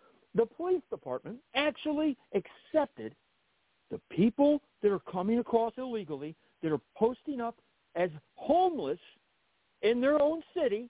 I might as well say it. San Francisco, California, just a place, that, a, a, a third world country in its own mind because if you're out there, you're a fool. They are letting these What are they people doing? in the police department sleep overnight. They post a note up on the door in Spanish. They have to be out of there by 7 in the morning through the business day for the public not to see, and then can come back in the evening. I swear to God to you, on my mother's Oh, grave, Lord. that is a fact, and that is Well. where we're at. Come on in. That's disgusting. We'll, we'll displace our own children for you because what have you done for us lately? You've Uh, American Statesman, are you've out there? You want to, uh, uh, again, I, you, like I said, you missed your show. Hang on, you missed your show last night. American Statesman, uh, I know you, uh, your show got canceled because of Blog Talk Radio. If you want to, Matt, I don't know, like I said, if you had something you want to bring up to your uh, listeners or, or my listeners, uh, a message that you had that last night, I you she like I said, in, anybody for that matter, if they missed their podcast show, Yeah. please, uh, you can call in and uh, uh, I'll give you the Everybody floor for you know whatever amount of time you want. Uh, I'll give you the floor for any- shut down? Hang on, hang on, hang on. I'll give you the floor for any amount of time you want. Uh, let's see. I think uh, uh, who missed their show last night? Let me see. Uh, uh, Monday. I forget. Uh, I know Sally missed Monday? her show. So. Um, Yeah. But uh, uh, let's see. Um, I forget who else missed their show. Anyway, anyway, six five seven three eight three zero six one six. Press one, and I will get you on and uh, uh, get you on the podcast here live. And uh, anybody else, for that matter, anybody else that wants to uh, chip into the conversation here tonight, you can. More, the phone is open. It's open phones on Tuesday night. It's open phones, so uh, anybody's welcome to chip in. I I, I don't understand. My calls, my call-ins have dropped tremendously since. Uh, Uh, that's what I since want to uh, ask you about. When you say this blog talk went down last night, now I know yours. I, when I try to click on it, I, I specifically go to like the ones I, uh let's say the ones I follow. Are the other ones up and running by chance? Does anybody know? I, I don't know. I don't know. That yeah, I don't know. can't I know mine I- works. That's all I can tell you. I mean, Oh, I don't know. Um, the the the the like I said, my listenership has has over the last two months has actually dropped because of all Well, these technical uh, problems Blog Talk has had. I mean, I've, I've my calls have dropped That's their in half. scapegoat, Joe. That's the scapegoat of the shadow banning, where the, if you have the platform, like we were saying earlier, soon as you get over the target or you raise up some kind of controversy that's going to uh, oppose those people, they're going to shut it down. Yeah. They're going to try and do whatever. They're not going to just shut Well, you let down. me They're bring on- it very difficult. Yeah, let me bring on 407 real quick, and then I got a private caller. 407, go ahead, you first. Yeah, hey, uh, Joe, this is Nathan. in Orlando. Oh, Nathan, you how said you doing? you asked pretty good. You asked earlier um, in the show, what can we do to turn the economy down? I think one thing Yeah, we need to do solutions, is ask. man. ev- okay, we need to ask every Republican and Democrat that's been in office since 92, 1992 why they did not yell against Executive Order 12803 that gave our sovereignty and our economy away. What's the do? I'm not familiar with that executive order. Can you explain it to me? Executive Order 12803, George H. Daddy Bush wrote an executive order that allows other countries to buy up our infrastructure. Not not other people in other countries, but other countries buy up our infrastructure, which means you can be driving down the interstate right now and be proud and say, my great grandfather helped build this uh, highway after World War II, and then find out which country owns that uh, that uh, highway. Oh, hang on a second. Let me get a pen here. I want that executive order today. Switch. I'm going to call the congressional switchboard here. I may do it live on this podcast, but after I get to the callers, what's the, what was the executive order again? One two eight oh three. All right. Okay. Yeah. And, and I want to hear. I want to hear. I want to hear the show you do on that. Yeah, yeah, that's interesting. Yeah, that's good. That's a good question, and that's uh, a very good question actually, and that's something that I will bring up when elected too. Uh, and the House Okay. here will. I'm, I'm hoping to be elected, but I, according to the polls, I'm ahead. So, you know, we'll see what happens. Got you know, it. but Well, you never I'm gonna know. hang up and keep listening. Yeah, man. Yeah, thanks for calling in. Appreciate it, Nathan. Thank you. All right, private caller, private caller, you are on next. Uh, oh, darn, I just unmuted the, this one by accident. Sorry, sorry. Um, the call board you jumped on me. Private caller, come on, man. The heck is this? There we go. Private caller, go ahead. You're on. Boy, we're gonna have to have an attitude adjustment for you guys, man. Because I mean, Mike is up there using words like illegal. Don't you know no human being is illegal? Diversity, equity, and inclusion. Besides, Sarge, Gerald let me- let's Nadler told all of us, This ain't Mike, Well, look. This is Cave. look, oh, okay, well, look, Gerald Nadler said that we need these illegal aliens to do our domestic chores and pick our crops. Okay? Yeah. So you got to get ready with that. But on a Yeah. serious note, look, we talk about these RINOs all the time, and we should. They always let us down. We can count on it. Not all of them, but there's going to be enough of them to prevent anything meaningful, any meaningful reform from being done. But we got to give them credit for shooting down this border bill, which was worse than the status quo. It would have been worse to pass that damn border bill with that Ukrainian aid in it than it would have been They to let the present state of affairs continue. So we got to give credit for that, that. for shoot. Huh? They tried to dupe us on that one. They tried to trick us, saying it was good. You know. But they did, but but uh, it was shot down. Now, now, I, I like I said, it's not right to trust them. We should not trust them because they'll probably try to come up with a bill that is not quite so egregious. But Sarge, and we got to be on the lookout for they that. got the they got the foreign spending passed. They they said they said it was the border bill, and then they went ahead and pushed the damn spending well, they did it as a separate bill, though. They, they did it as Yeah, a separate bill. So it was meant Yeah, so it wasn't like yeah. snuck away in the border bill. No, so I know. yeah, I mean it's still bad. I'm still bad, but the think, think if they'd have got the foreign aid and that bogus border bill passed. What if they got both of them? No, Lord. I mean, I mean that. Like I said, that border bill was worse than the present state of affairs if it had passed. Right.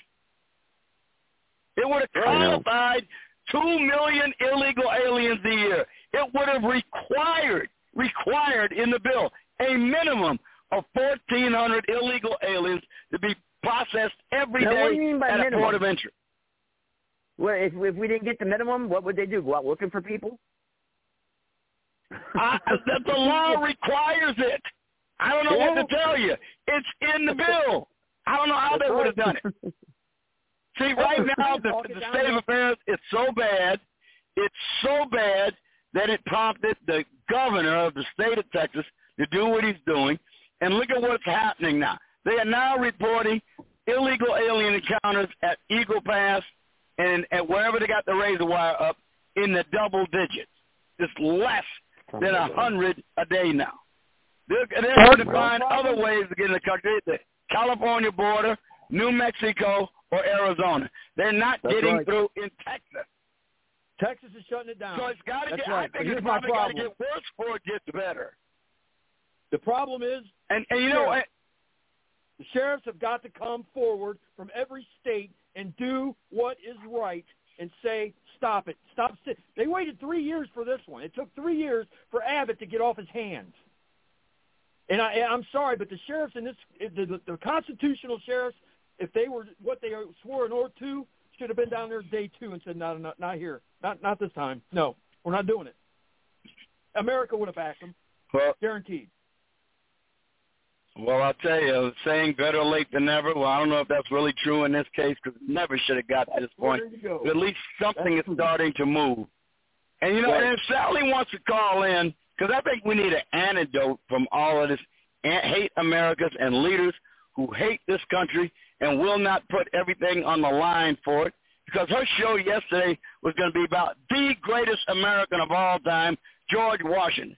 The only president Oh, ever no. to be elected with a unanimous electoral vote. I'll give it to Oh, MBS. I don't care.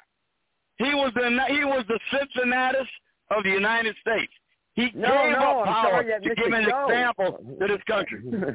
He put his life on the line for it. He was the single most indispensable man to the revolution. There would not be a United States were not for George Washington. Amen to that. Well, yeah. that goes to show you that I- I- calendar. and I hate you know, to think- that calendar out. Ashley. And her show There's no sheep out yesterday, her show yesterday was going to be about George Washington. I wish she'd been able to do it. Why don't you go fall down a rabbit hole someplace, Ashley? You jerk. All right. Anyway, uh, Ms. Well, look, That look, goes show you look, right we there, know what people. guys- you guys have that platform and Well- you put a calendar out on who's going to be speaking or who's going to be talking, and uh, if it's going to be if it's going to be any type of controversial thing to to, to or deter what they're doing, they're going to shut it down. They're going to try to pull the plug on it some way or another. You see it, shadow banning at its best. Yeah, yeah, that's true. Man, that's true. when you Yeah, when you're right, see Sarge. The kind of you're right people Look, when you when you see the kind of people who aspire to leadership today, like Nikki Haley, oh, if I could be that, right? That's all that, that that's the Super Tuesday at very least. You know, I mean, look, she's like hell out no fear like a woman's going, and she's aspiring to the same mantle as George Washington. Good God, how far we have fallen, Oh, I know, I know, man. I know. Hey, they want to send everybody over to war. They want everybody to go to war. They ought to try to put, hey, you know what? You're going to have to suit up and do it yourself, woman. How you how you like that? You want your equality? You want that? You want that warmongering mon, uh, mentality? Put your helmet and your get your vest on, bitch, because you're going to war. Bet your tune changes. Yeah. Man, I'm, What's the latest, real quick? Hang on, hang on. Man, Sarge, I'm what- real, what's the latest, real quick, on Ukraine? I know you've been following that. What's the latest on Ukraine? Yeah, I, I, The meat grinder. Avdiivka has fallen. Ad- Avdiivka has fallen. Uh, it is the most heavily fortified city in the Ukraine. In Ukraine, it's been fought over since 2014. It is a key center for the production of coke, and I don't mean cocaine. I mean the fuel derived from coal that is there, coke, and uh, it has the strategic roadway leading near up right up to the Dnieper River, and uh, the, the, the, the some of the best units in the Ukrainian army have been shattered and, and have Mm-hmm. retreated out of Avdiivka, and the Russian flag is now flying over Avdiivka. This is a huge. This is every bit as big a setback as Bakhmut and Mariupol combined. And they said, and that, now the reason, the official reason they are giving as why they were defeated is because they're running low on ammo. And that's a signal, of course. The United States had a billion dollars more they can get 155 and uh, uh, 180 millimeter artillery ammunition. Well, guess what? Uh, if they hadn't wasted so much of their money on corrupt activities and lining the Yeah. pockets of the Ukrainian oligarchs, maybe they could have bought a few more rounds of ammunition. Hey, But no, maybe they ought to Yeah. that's that, not uh, that the most little, corrupt country in Europe. that Zelensky's got. Zelensky's got that nice little piece of property down in Florida now. Maybe he ought to sell that and buy some ammo. Yeah, yeah, you can get it. So Did yeah, look, look, in it's a rat hole they want to pour money down in. The Russians are going to. Cr- they still haven't committed their strategic reserve yet. Do you realize Exactly. this? The Ukrainians are hanging on by their thumbs. They're, yeah, they're hanging on by their fingertips, and the Russians still haven't committed their reserves yet. They can have all the bullets they want, but they don't have the the hands to put in the trigger to pull the, the fingers to do it because they're running out of bodies. You're Right, Yeah, they are. yeah. I mean, it's a meat grinder. It's a That's meat the way the grinder. Russians fight, man. If you let the Russians fight that way, they will grind you in a hamburger, and that's yeah, what they're yeah, doing. Yeah. But yeah, we're going to send right. 90 or however much more money you over know? there because, like Sarge said, that bill that just went up. You know, in order, they, the, the, the, I think what the bartering thing they were trying to do was if we'll send some money over to Ukraine and Israel if you implement more money to put up and stopping the invasion at our southern border. Well, they talked about it, and talked about it, and then uh, I hate to say, I hate to even put that guy's name in my mouth, Mitch McConnell, the the rat face snake, slimy Rat. in there. He uh, He sure is. they didn't even put it in the bill. Anything for the border. Nothing when nothing was actually put on paper for them to even discuss. It was talked about as a talking point, but the focus was the RINOs send more money to their their that what I'm call, I, that's going to be their safe houses. That's they're running over there when this is all going to get ready and if something happens that these people Yeah. are going to be held accountable. They're sending their money over to their new Yeah, but- banking system where they're going to be hiding Yeah, at. and and hang on a second here. And actually, yes, I do work out there, but uh, you can't go there because uh, the doors ain't wide enough for you to fit through. So you need to go to Jenny Craig or something else, or go there someplace else. oh, Christ. Oh, that's not nice. That's not nice.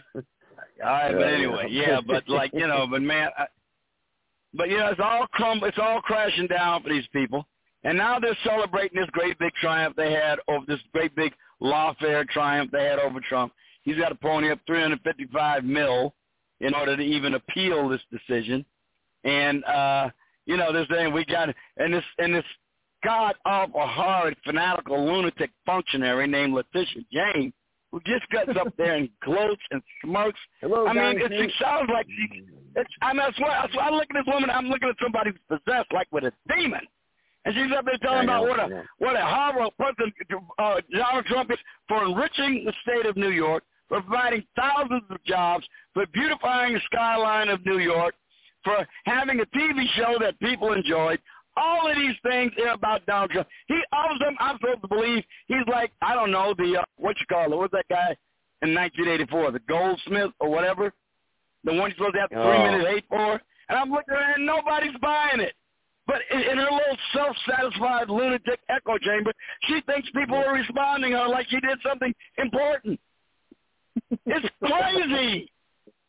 I mean, it's crazy. And the woman, the woman campaigned on getting one individual when she wasn't even the attorney general, accusing him of crimes that she couldn't possibly know about because she didn't have Really? access to the investigative tool that the attorney general's office has. And then and she didn't find anything illegal after she had access to the investigative tool. Yeah, this is the first time in the history of the of the New York State where an individual was convicted of fraud with no victim, with no damages, with everybody getting on the witness stand saying, hey, we were happy to do this with Donald Trump, and we'd like to do business with him again. And then Kathy Hochul let the cat out of the bag. Did you hear what she said? Kathy mm-hmm. Hochul said, don't worry, businessmen. You don't have to flee New York. We were only going after Trump. It was his No conduct. way. She's telling everybody, for Christ's sake, that. it was selective prosecution. You can't. That she just convicted herself right there. That's a mistrial. Well, no, well wait, Oh, wait, no, wait a minute, Joe. We got to qualify that, Joe. Joe, we got to qualify that, and this is why, because she can all look. They can always say, Kathy Hochul's the governor of the state of New York. She's giving her opinion. She doesn't speak for the attorney general's office or the courtroom of Judge Engoron. Okay, so that's what. It, but look, I know she's telling the truth. We all know it was selective prosecution. We know it. Wow. They did do it to only go after Trump, although now that they've set the precedent, they can use it against anybody. They're lying when they say they'll never use it against anyone else. All you got to do is run afoul of them, and they'll be happy to give you the Trump treatment. All right, time out, guys. What would what would really be a slap in the face to them all. You know, Don Donald has to come up with so much uh, of that bail money, or uh, you know, to appeal. You know, put it on bond. Wouldn't it be just a slap in the face to him if the banks that they claimed he defrauded all lent him the money to pay for the bond? They're going to. the Jewish. Do you think the they'd be willing to do ambassadors, His cabinet, everybody that's in his cabinet or his looks. You look at the funding that got him out of them bankruptcies. One hundred percent are going to bail him out. Well, it's coming. Do you really think they'd be willing to go up against this creature and attorney with the power of the attorney general's office to just get whoever she wants to get and nobody will rein her in? I don't know about that. They might, she might, they might be intimidated. I don't know. Uh, I don't Yeah. think they they have. Well, look, I can- at She's abusing tell- her office, for you- God's sake. I Yeah. can tell you. I mean, this has got to be one of the worst abuses of the attorney general, the authority of the attorney I can- general's office in the history of New York State. I can I can I can tell you if Donald Trump wins his appeal on this, you know, at the appellate level, I would be very, very, very disappointed in him if he did not turn around and sue Letitia James, the judge, and the state of New York for defamation of 'em. They're immune. They're immune. They're immune. It's, but the judge No, is. not And by the way, They're not- let, let us not They forget. are not. They, Let's not forget that. Letitia James questioned the legitimacy of the 2000 election when she said Donald Trump was an illegitimate president. Maybe we ought to indict her for that. What do you think? I'm all for it. So am I. I don't think Trump's going to go after anybody. I think he's. I, I, I honestly, Uh, God, I hang believe on. he's part of the problem.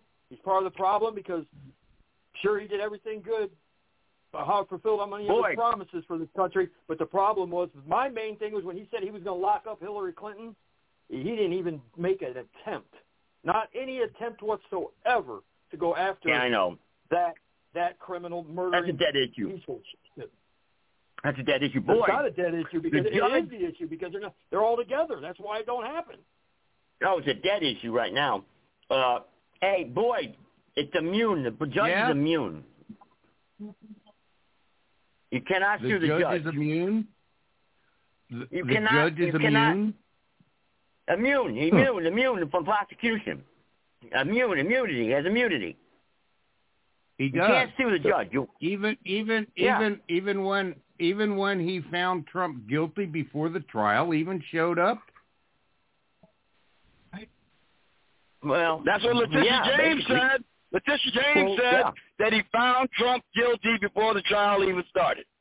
Was she So lying? no pro- are they immune as Yeah, good luck. as criminals? Good or what luck. about civilly? Can they be can they be charged civilly and in then The judge the judge the judge himself even said that Trump was guilty before the the trial even started. You'll never win. You'll never win. The case won't have no standing. You'll say no standing. You'll, you'll be lack of standing. Case dismissed right off the bat. Summary Yeah, judgment. No, Wait we'll You'll never make. we'll just be how talking can- about it how ten years from now because they still haven't done nothing about it. It'll be the same thing. They just draw it out because then they, they think we're going to forget about it, just like we've forgotten about Hillary Clinton. Oh, wait a minute. How can Yeah. a, how can a, uh, a a liable defendant not have standing to contest something constitutionally? Yeah, How's you didn't say possible? contest. Sar- You said, Sergeant, I'm talking about if suing. I mean, he's Do we have a convicted. He was found liable, not convicted, but he was found liable. So he's got to have Do- standing if there's a constitutional issue for him to appeal. do we have a constitution now that the country's filed bankruptcy? Well, that's the Judges question. cannot I got, okay, you got me there. You got me there. I don't know. You That's got me my there. I don't know if we really have a constitution anymore. You're Right. right. I don't know. I don't know if we have one. It's crazy. Guys, you even have Donald judges cannot be sued. It. Ugh, guys, can you- time out. Uh, uh, civilly? Judges cannot be sued. They're immune from that. They they they accept they they they Yeah. they they they, they, they can't not be. I don't know how else to say it. They just cannot be sued. You'll never get. They won't even be filed. It's The a mighty tall bar to get a judge. It's really high. Yeah. It's really high to get a judge. Now you can impeach them. You have to get him on violation but of uh, it's really kind of hard. Yeah, if if it's remotely within the scope of their duties, man, they pretty much got immunity. I forgot the name of the Okay, place that you got to write. Uh, judicial something So- uh, for them. Hmm. So you can, if you can impeach them, like let's say Mayorkas, for example. Mayorkas gets impeached. Now, is he going to? Is he under the same? uh I guess would be the statutes or whatever the, the the laws that would say that they can't be prosecuted because they're immune. Now he doesn't face mm-hmm. any criminal charges because he falls under. Oh that no no no no jurisdiction? that that that they only apply that to the president because see the executive branch is personified in one individual. Well, two if you want to count the Wait, vice wait, president. Wait, That's wait, the reason wait, they do wait, that. wait. I mean, a cabinet official ain't that. Okay. Wait, Good boy. wait. Even even a president can be criminally charged and taken to court after an impeachment. After an impeachment, after he's found guilty of an impeachment or what he was impeached for. Yeah, after And removal from be, office. Then he can be taken. Then he can be taken to trial. Mm-hmm. Right, right. And then you have to, yeah, okay, that, that makes sense. That should be, yeah. So, impeach her. then. Mayorkas is Mayorkas was has been impeached. If Right. he gets impeached, if if it goes all the way through the Senate and Mayorkas gets thrown out of office, yes, they can take him into court. Uh, That's what he can't find it. I never can find shit, man. man. Whenever I freaking need Well, it. Well, the the judge can be Justice Department has never said that applies to cabinet officials anyway. They've only said that applies to president, not the cabinet official. Uh, I, I can never find it, man. I He forgot the name of the cabinet official.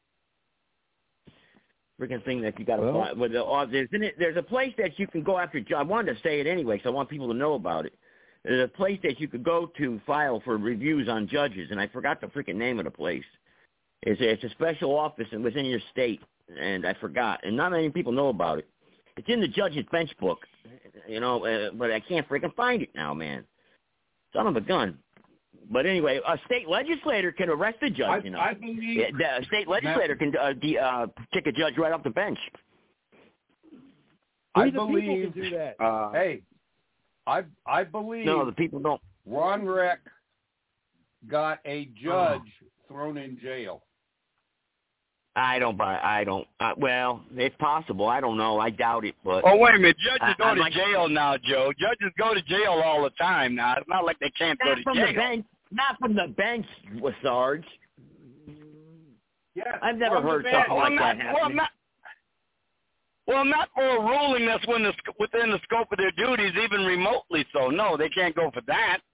But I mean, for blatantly criminal actions, yeah, they can go to jail like everybody else. Reck was here- I wish Ron Reck was here because I'd like to hear how he did it. I mean, I can't find the damn paper. It's just I can't stand that, man. When I can't find paperwork, man. Oh, that burns me up. you know? Okay, let, let, let's say, Joe, Joe, Joe, let's say it is proven that a judge took a bribe to get at a, at a bench, say it was a bench trial, and you can prove that the judge took a bribe to let the defendant off. That judge, that is not within the scope of his duties, and he could be criminally charged for that official action he took that was in violation of the law, even though he Well, did it from the bench. the oath of his o- He violates the oath of his office Right. first, and then he, has He violated the law. He took a bribe. He's a public official taking a bribe to perform his he has duty. to first. He has to first be found in violation of his oath of office and removed off the bench. Then he can be brought up on criminal charges. That's so how it would have to while work. he wears that, that he can while he wears the costume, he wears that black costume. He can't be put on trial. Exactly. Exactly. So I'm trying to. Well, the point is that capacity. there is a mechanism, though. Well, the point is, though, there is a mechanism to find him guilty of a crime when he does it uh, ostensibly within the scope of his official duties, but he, he, uh, double um, he, he he employs a crime to do it. Before we go into OT, sorry, Like taking a bribe. Before we go into yeah, before we go into overtime, hang on, hold that thought. I'm gonna try this. Uh, Nathan gave me this phone number to call, so I'm gonna try it right now. Uh, uh, damn, where's that executive order? There it is. All right, hang on. I'm gonna try calling this real quick here. See what I got. I know they're not there, but I can leave a message.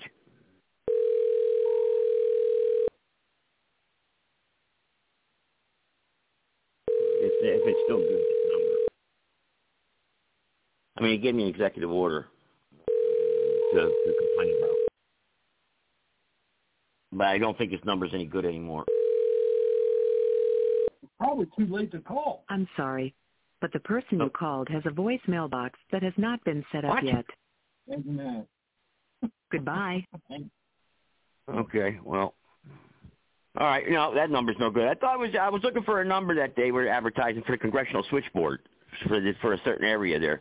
I wanted I wanted to make a complaint uh, on this executive order that Nathan was telling me about. Okay, guys, go carry on. I'm sorry. I always like to keep my promise, you know. Yeah, well, well, again, just just so we're clear, just so just so we're clear about this, if a judge is presiding over a bench trial, it's his duty to evaluate the arguments by counsels on both sides, evaluate the evidence, take a look at the law, then render a verdict and a sentence. That's his duty. That's within the scope of his duties. It is not within the scope of his duties, though, to do it after he gets a bribe to let somebody off the hook. So that's where I you know, get his ass Sarge. if he does something like Sarge, that. you not you sorry, you have to know chain of command and procedure. You have to know that you're a police officer. He has to be found in violation of the oath of his office, removed from the bench, then he can be brought up on criminal charges because he's in his official capacity when he's a judge. So he cannot be brought up on charges until he's removed. That's what I'm trying to tell you. Doesn't it sound correct to you, Sarge?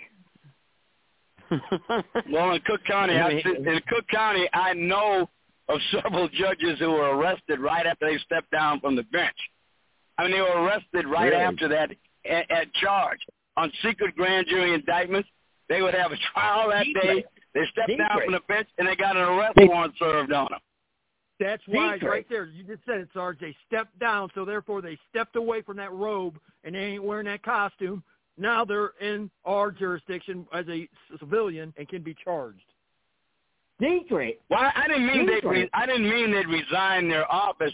They just left the bench for the day. The day's proceedings were closed, and they left the oh. bench. They walked off, and when they went out in the corridor, there was some jurisdiction, somebody from the state attorney's office or somebody from somewhere in government, serving them with a warrant, telling them they're under arrest, and they got arraigned the next day before a judge.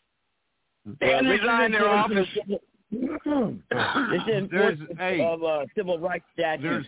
You got the general procedures, civil rights matters, then pre-investigation review and investigation, uh, institution of civil proceedings authorization. Then you got litigation and trial. And then you got intervention, appeals, corporation and private litigation standards. Hang on, those don't apply there. Uh, you know, it goes down the line. This, well, this is what's that? Is that what, What? that says There's in the a- read? there's- Ba, ba, ba, ba, ba, ba, ba, ba, ba, ba. Is that what it says in the read, Dave Jackson? Yeah, well, I'm I'm trying to read fast here, so that's what I'm saying. I can't, you know, Time in the look. middle. Uh, and, and and by the way, guys, after those judges got arrested, guess what happened to them? They got impeached and they got removed from office after the arrest.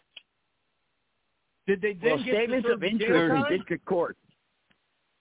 Uh, that that's that's. Uh, there is. I'm trying to read that. I'm, tr- I'm trying to get to you, get to how you get a judge. That's what I'm trying to say. But Well, anyway, sure anyway, they- pro- get in here. like Press that. one. Press one on your keypad, guys. If anybody wants to get in on a conversation, uh, you're unscreened. Uh, if you want to be unscreened, uh, anonymous, you If they- can. if they so did just like press that, one. the way Sarge is saying, then it, that means that the, the prosecutor's office knew full aware of what the charges were going to be, and for them to enact and issue that warrant, they would have had to have outstanding and overwhelming evidence that prosecute them to, you know, not hinder that case, knowing going forward, it's a it's a it's a hundred almost a check mark in the box, a hundred percent that they can be found guilty of what they're thinking. I could see them being arrested like that.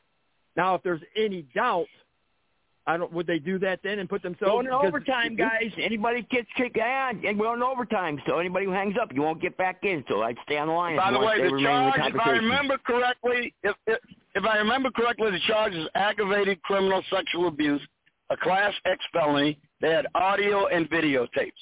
That's So why they yeah, got really? this guy.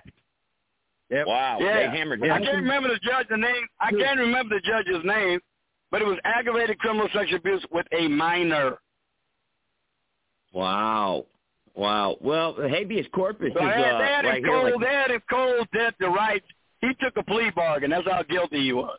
Think about it. He took well, a plea. habeas corpus, habeas corpus is uh, uh right here. I got the is pretty powerful for, for when you're uh, restrained of your liberty. You know, uh, so that that's what you can use. That's still a tool. But some people were saying habeas corpus got suspended. When the hell does habeas corpus ever get suspended? They're full of crap. You know, anywhere in the country's history has habeas corpus ever been suspended? No. Not even during the Civil War. Right, Sarge? Nah. Um, no, it was suspended. Lincoln did suspend habeas corpus during the riots in, uh, I think it was Maryland or Delaware, one of the two. And uh, really? many of the people arrested, that were, yeah, they're right. That's one of the things that they accused uh, Lincoln of being a dictator about. Yeah, it oh, did happen there. Oh, okay. Okay, all right, I got you then. All right, well, I mean, I, I, I was I mean, wrong then. I was arguing often, with this guy. Though, I will agree with you. It is a rare event in in United States history, but during the Civil War, it did happen. Also, when he arrested that uh, congressman who opposed the war, he was a copperhead. His name was uh, Vallandigham, Clement Vallandigham. He was denied habeas corpus. He gave an order to uh, the uh, attorney general, and uh, he was denied habeas corpus. He was a congressman. Uh, well, it says here only an appellate or a superior court judge look may up, issue look a writ the of case. habeas. Go look up the case. Look up the case of Clement Blandingham. Blandingham. Is that it's B A N spelling on that? D L D A L L. Anyway, first name Clement with a C. Blandingham. Yeah, he was denied habeas corpus, and he got arrested by uh by Lincoln. Real quick, real quick. I will look that up right now, but hang on, real quick. Uh, it says right here, only an appellate or a superior court judge may issue a writ of habeas corpus. Uh, corpus. District court judges do not have this authority, according to well, this is the North Carolina General, uh, General Statute 17-6. Uh, an appellate or superior court judge may also issue a writ on his or her own motion. So upon application, the judge must grant the writ without delay unless the writ is clearly prohibited. And then it's a $2,500 fine if the judge doesn't grant the writ. Imagine trying to collect that. yeah, right. well, I'm I'm in my car right now. Uh, I'm in my car right now, Joe. But uh, like I said, if you look up that case of Clement Blandingham, you will see he was denied habeas corpus. I think it went to the Supreme Court. I can't remember what the disposition of it was, but they did deny him uh, habeas corpus. And also some of the uh, some of the some of the uh, insurrectionists in Delaware and Maryland who were who were trying to prevent the movement of troops through. Yeah. I think it was Maryland. Yeah, they're trying to prevent the movement of Union Anybody want troops. to join in the 'cause, you know, conversation? uh, Anybody one in border state. Anybody want to join the conversation? Press one on your keypad, please. You can remain anonymous if you want. Just got to press one so I know that you have your hand up, and I'll connect you live to the panel here tonight. And you talk about whatever you want to talk about. You know, if you got something you want to discuss, or you got a question or comment, this is open phones on Tuesday night, so it's your show. So, all right, what was the name of that show? Uh, case Vallandigham? Vallandigham. Vallandigham. yeah, it had a hard name to spell. A lot of a lot of Hey, you gotta consonants in pick a it. name but like that. B A A B A L L. I think it was double L. Vallandigham. And his first name was He says, Clement. C with a C. He served. He served uh, Yeah. Ohio's third congressional district in the House of Representatives in 1863. He was convicted by an Army court-martial for publicly expressing opposition to the war and exiled to the Confederate you go. States of America. He ran for governor There of go. Ohio Huh? in 1863 from Canada, where he was defeated. He died in 1871 in Lebanon after shooting himself accidentally with a pistol while representing a murder case for killing a man in a barroom brawl. Good old Ohio, you fucking idiot. So there you go. Yeah, there you go. Ah, I mean, uh, he was denied. He was denied a writ of habeas corpus. Lincoln just flat out turned it down, and Lincoln got away with it. Hey, all right, listen. My main question tonight was this. How can we fix our economy in America? How can us patriots come together as a minority, the 3%, 2%, restore our republic? These are questions that I'm trying to ask. Or how can we do it, like, for instance, I'm getting elected here maybe uh, to office here in North Carolina. You know, obviously I got to form a committee and, and, and you know, uh, to get legislation passed, sponsor legislation. You know, uh, how do we do this? How are we going to do this here, you know, across this country or even in the states or counties that we're in, you know, with the few numbers that we have? What voices or damage can we actually do? I know a de jure when it stands up and challenges a de facto. The de jure always wins. I know that. But go ahead. You've got to establish a system judicially and lawfully that's going to uphold accountability. We that's and you can't go away from the narrative of what's going on now and try to fix it because what's going to happen is you're going to get put down by these same people that have done it already. So by doing that, you've got to remove and hold accountable and show the people that yes, it's okay to say and stand up for what is right, not what is wrong, not be a, a bum, and take back what is ours, and that not people not have to worry about that because if people are worried about fight for something, you know, to get jobs brought back here to do the work, you've got to speak out against the people that are sending it across the river or across the pond. When you do that, and you're you're scared of it because you're going to get put in uh, a gulag or you're going to be uh, what do you, I don't know anything. You're going to just have Yeah, your life speaking out- in every way possible. So you got to Everybody that. speaks out. Everybody Yeah, speaks out. Everybody can speak out. Well, we speak but out, it's but action. What actions can we take? Well, the people that speak out that are really you see what you've seen going on with the January 6 guys that are still in jail that you know you have the right to a speedy trial haven't even had one. So that that's the fear factor that you've got to eliminate Oh, the propaganda. oh, wait a second here. What did you just say? Well, you said there's people in January 6th that have tried to file for speedy trial. Well, I'd like to get their names. Well, I'd like to know who that is, who those are, because How that's a violation of their rights. Well, they're they're they're held No. in federal. They're prisoners of war. They're held by foreign Yeah, I know, but they- That's what's going on. I, I don't know. Country. It's a coup. How I'm can they telling be you, that's how held without a trial? locked up. Yeah, but how they're could they be held without a trial? There's no lawyers out there There's handling all these kinds of- cases. What's going on? There's, I, supposedly there's thousands of them still that are still have not had trials. No, there's not thousands. There can't be thousands of them. No. I guarantee you, if you look Hundreds. Hundreds. exactly hundreds. yeah, I mean, you're only talking baby. maybe a handful, of, handful of uh, trials have you ever seen about it. All those people there and all that were arrested, and the FBI's still on the hunt for a lot of people. You know, and they they only have what five or six people that they actually can put on the in the media and say, yeah, we charge these people with this, this, and this, and it's basically your oath keepers, your proud boys, or whatever, the couple five or six guys. It's not the ones that are in the jail. I mean, you've got a lady that was just on uh, one of the major news sources and said that her husband, because he's been incarcerated, and the sheriff that was actually in charge of the jails. Now that's why I was listening to this because I'm going back to the sheriffs being in charge of the jails and the containment of prisoners still falls under the sheriff to, to ma- mandate and take care of all prisoners through the federal system. Now, when that happens, and they have a, a somebody that does something criminally wrong to one of these prisoners, the wife finds out about it. Then she approaches the other sheriffs. Now they're questioning it. They just had a thousand, uh, I don't know how many of them sheriffs in Washington D.C. had a meeting, and to decide what was going to go on, how this is going how they're going to interact with the federal and how to handle this whole immigration thing. But the, the, my point is, these guys are being held in jail. Now you have somebody, she's uh, related, this cop in the jail that did something bad to this guy that was a prisoner. She's on uh, administrative leave. Well, why is that? Well, they're trying to find out.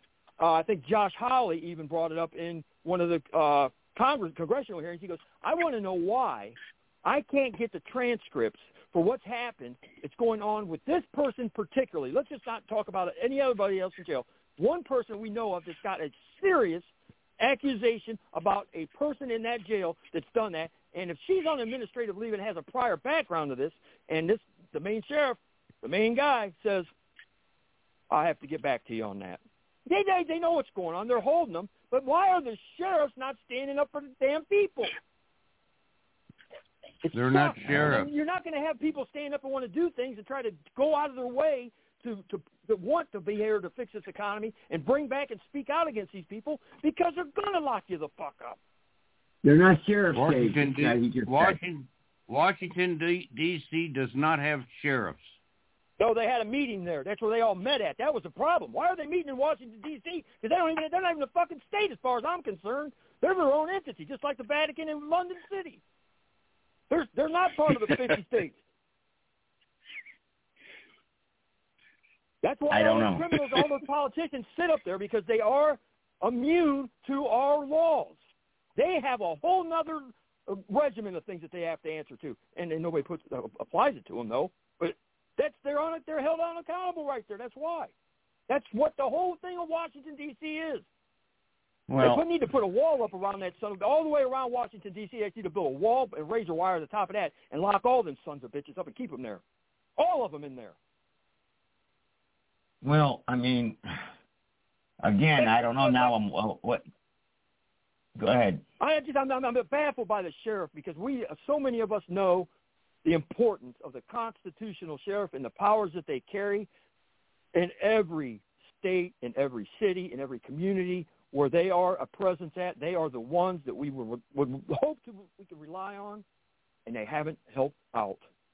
You know, we, we talked about Sheriff Mack and all the guys and the, the big the movement he had going. I, I don't hear nothing. I haven't seen nothing in three years at this border. Now, now, let alone the northern border lets a thousand people in a day. A day, ten thousand a day down south. Now they want to set a minimum, like Sarge said. They want to set a minimum of fourteen thousand a day, or you don't get your funding. It doesn't even get voted on because they don't want that. They want it to be wide open because it all goes back to Biden signing the DNA, the Declaration of Northern America, where the Mexico, Canada, and America sat down, presidential, I don't know if it's an executive order, however it's signed. They got six pillars they follow. Their, the interior borders are no longer. They can go free to walk back and forth all you want. There's no, supposed to be no It's the North American Union. The North American That's, Union. It's called the. Declaration of North America. Is what they signed in uh, January of 2023. I thought Bush did that. No, he did. See, that's what nobody even heard about it. If you if you Google that, uh, DNA Declaration of North America happened. I think it was January 10th or January 18th of 2023. Biden went down to Mexico with Trudeau and Martinez and that, the three of them. They came to uh, there was like a half a day or whatever they talked. They signed it, and it was they show you the six pillars, and it comes right up. It's the first thing if you get the right page, it'll show you the uh, the dot .gov paperwork that goes through the, the six pillars. that shows you who's responsible for holding up the security, what the security entitles, what the uh, the, the Cave, six Cave, things that Cave, looking. Cave. We can complain, Cave. We can pick out all the problems all night long. I want to hear solutions. You're not what going to hear can we solutions. get Don't solutions? start that shit again, Joe. You're not going to get solutions. I got to to a get solutions. You can't talk Cave, about. Cave, I'm running for public office. I have to work on solutions. Well, then you need to. I told you, you want to call out. You want to put yourself in a position to win a political seat. Ask the sheriff that you're running against, the very person you're running against. Ask him where he stands. And I'm not talking about I stand with Texas. Everybody stands with Texas. I stand for the American people. Why are you letting these other people come across our border? Because you are in violation of your sworn oath as a sheriff, as a constitutional sheriff of America, to stop it. And they haven't done it. You could put that guy that you're running against against the wall and and and tear his his whole thing down. And it, it, because Americans like me, or people I'm sure in your county, are pissed off because those people that re- they're relying on, that sheriff, isn't doing his job. And it's because he's getting a paycheck. He doesn't want to stir the pot. There isn't a sheriff out there I've seen step up and say, hey, we're taking, we're going down there, we're going to deputize a bunch of, if they wanted to, they could deputize. People don't understand Hey, wait. You know, wait, wait. I got a question for Sarge. Hang on. Sarge, can a sheriff from another county deputize somewhere else? I don't know about that. But in, Sarge? in where they're from, where they're elected Uh, from, I would imagine. I'm sorry. Uh, uh, look, every single state has its own laws regarding that. And I'm kind of familiar with laws of of of, uh, of Illinois, and a sheriff know, can only well, deputize about Illinois? himself people within. But look, he can he can have volunteers from another county come into his in this county. He can deputize anybody he wants once they're in this county. Yes. Yes. Yeah, okay, that makes I mean, he can deputize yeah. anybody he wants. He's got the absolute authority to deputize anybody he wants who shows up in the county.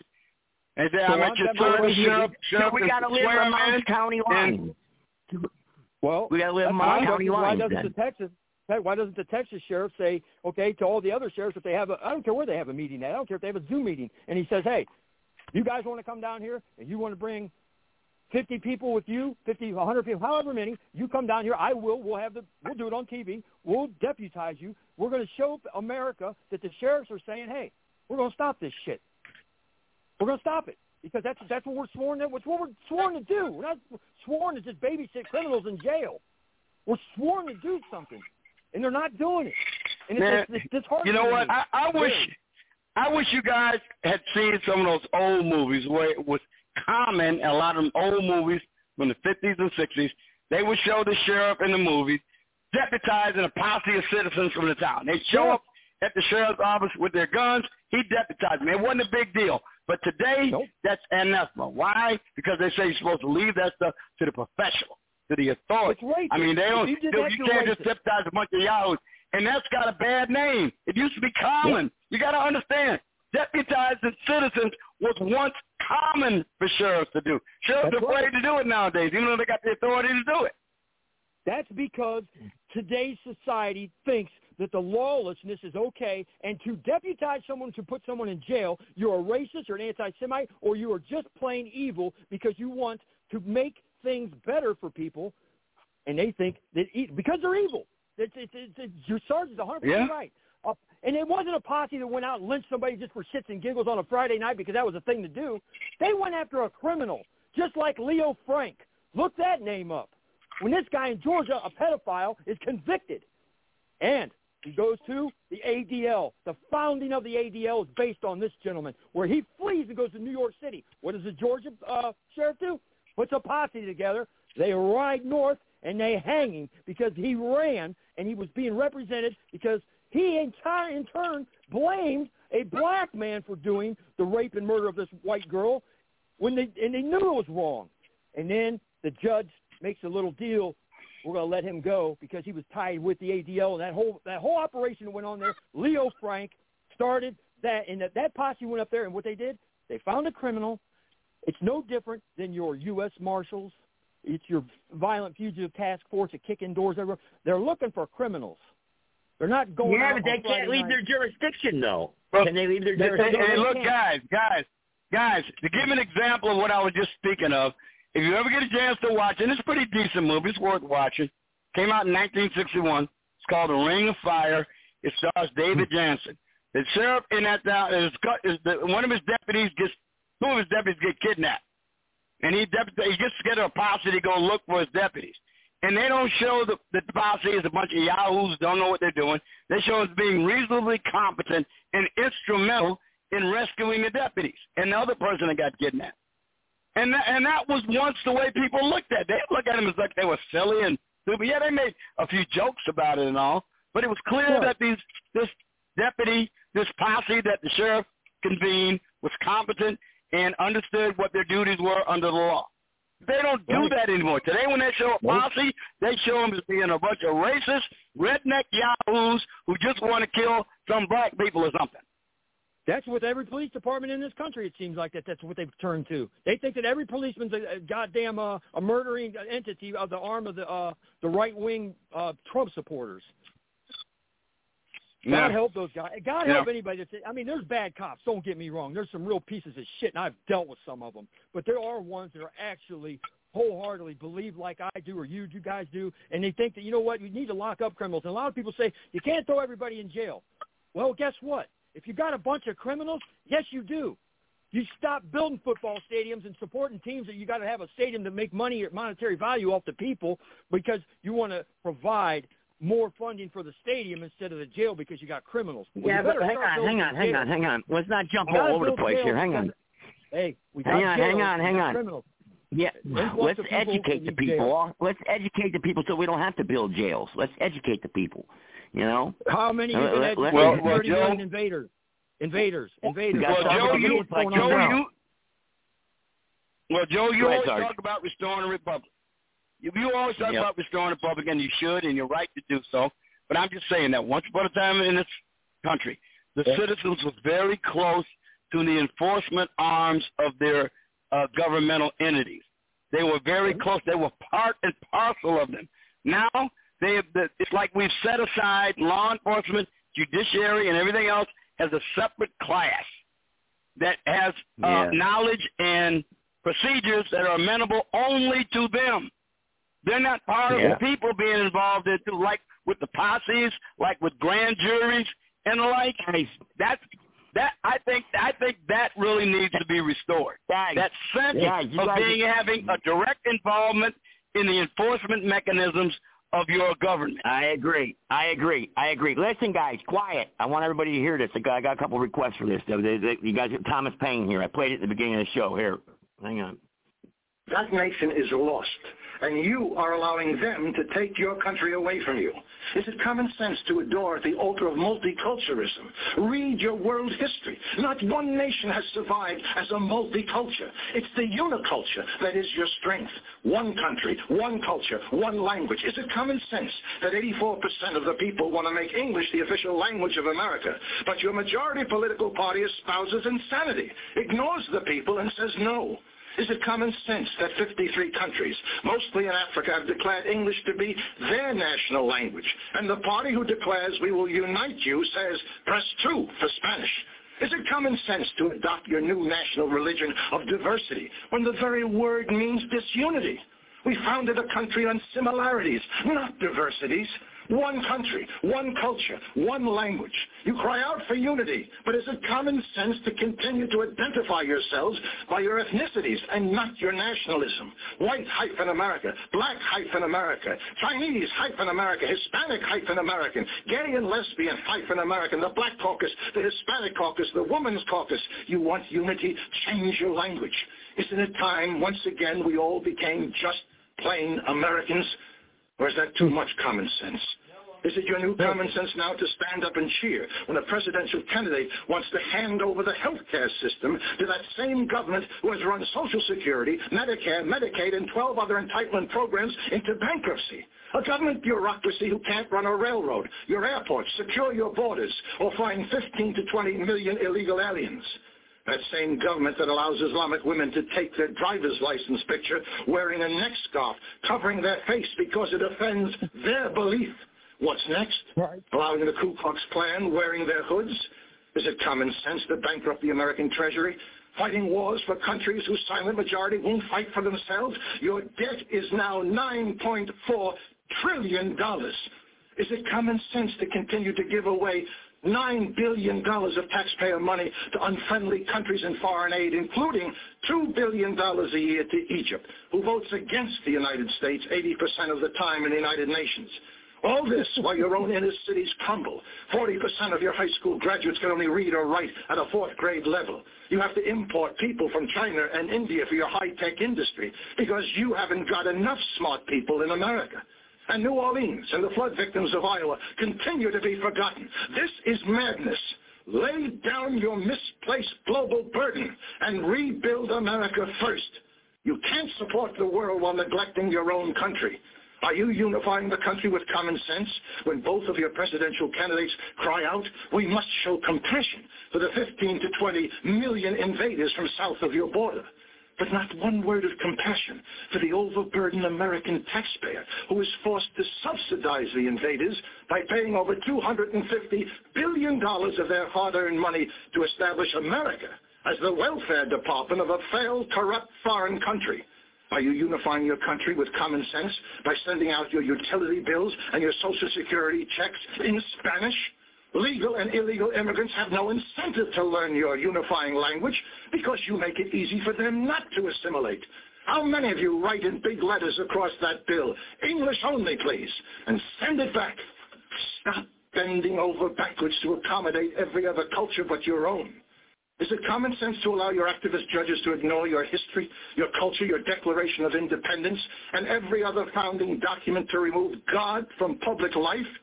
And endowed by their creator with certain inalienable rights, their creator, not the ACLU, not the will of the atheists or the anti-Americans that sit on the Ninth Circuit Court of Appeals in San Francisco. Separation of church and state, yes. Separation of God from public life, never intended by your founding fathers. Is it common sense that the very political party who claims to be the party of the people and shouts, we will bring change, consistently stops all common sense legislation to secure your borders, establish workplace verification, and stop taxpayer money for illegals? They call themselves progressive global thinkers. We had another word for them in 1776. We called them traitors. This happened all once before. 232 years ago, it led to revolution and thousands of dead in the streets. It will happen again unless you take back America now. Join the grassroots movement of the second American Revolution, not of guns and violence, but pressure, pressure, pressure on your non-representing representatives who created these problems in the first place. This is the most important phone number in your democracy, the congressional switchboard. Pick up your phone every day, every hour if need be, and call your representatives and tell them in no uncertain language to listen to the silent majority or else be thrown out on their hindquarters.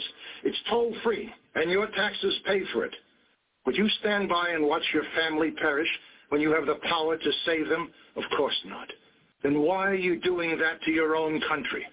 1-866-340-9281. Perhaps you allow all this destructive, uncommon sense out of a distorted notion of tolerance. Remember what Aristotle said, tolerance is the last virtue of a dying society. You are tolerating the behavior that is destroying you. This wine was once rich, highly desired and admired. But when you dilute it with enough water, it stops being anything. Take back America now. Choose to be part of the second American Revolution. Pressure, pressure, pressure. No presidential candidate, no political party can save you now. Only an aroused citizenry will turn this uncommon sense around. And he or she who does nothing now is helping them to destroy America. My name is Thomas Paine, and I approve of this message. All right. Thomas you ought to Paine, play that son of a bitch for your political ad. That is the best thing I've ever heard. Period. Every human being here hears that in America and has the problem or discrepancy with that needs ejected. Period. yeah. Well, I don't think I can play six minutes. I've- I can't believe that. Mm. you like that, Sarge? How long ago did he do that? no, I don't know. A while ago. Most definitely, most definitely. Like I said, man. I knew you'd uh, like it, Sarge. Right now, there's one. thing- Right now, there's one, two, three, four. There's six states that have citizens grand jury initiatives. They can do it with a petition, and you petition a grand jury, and it exists. They got various formulas for determining how it's to be uh, uh, um, initiated. But the, the, there are only six states that have it. Every state needs to have some form of citizen-initiated grand jury with the authority to indict. Every state needs to have that. That's Now, right. yeah, they need I- to make it. They need to make it fairly rigorous so you don't get get a bunch of cranks uh, clogging up the court system with ridiculous nonsense. But a system Yeah, my peanut butter, you know, is half full. You know.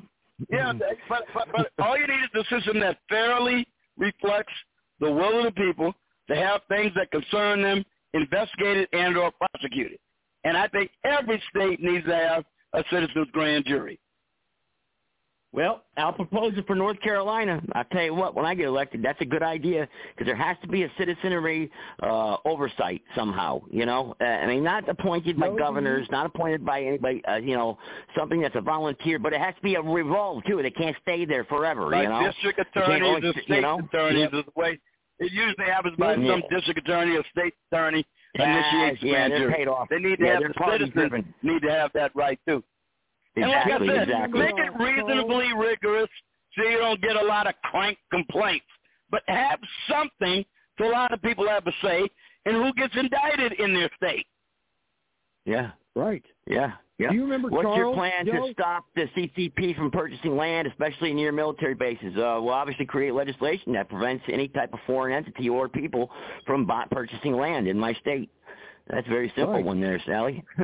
you know, Hey, you remember? if you're not uh, from here, you don't buy. You don't get land. Um, Joe, do you see. Uh, remember she got a couple Charles questions in here. in? Do you remember Charles that used Uh, to call into the national militia thing?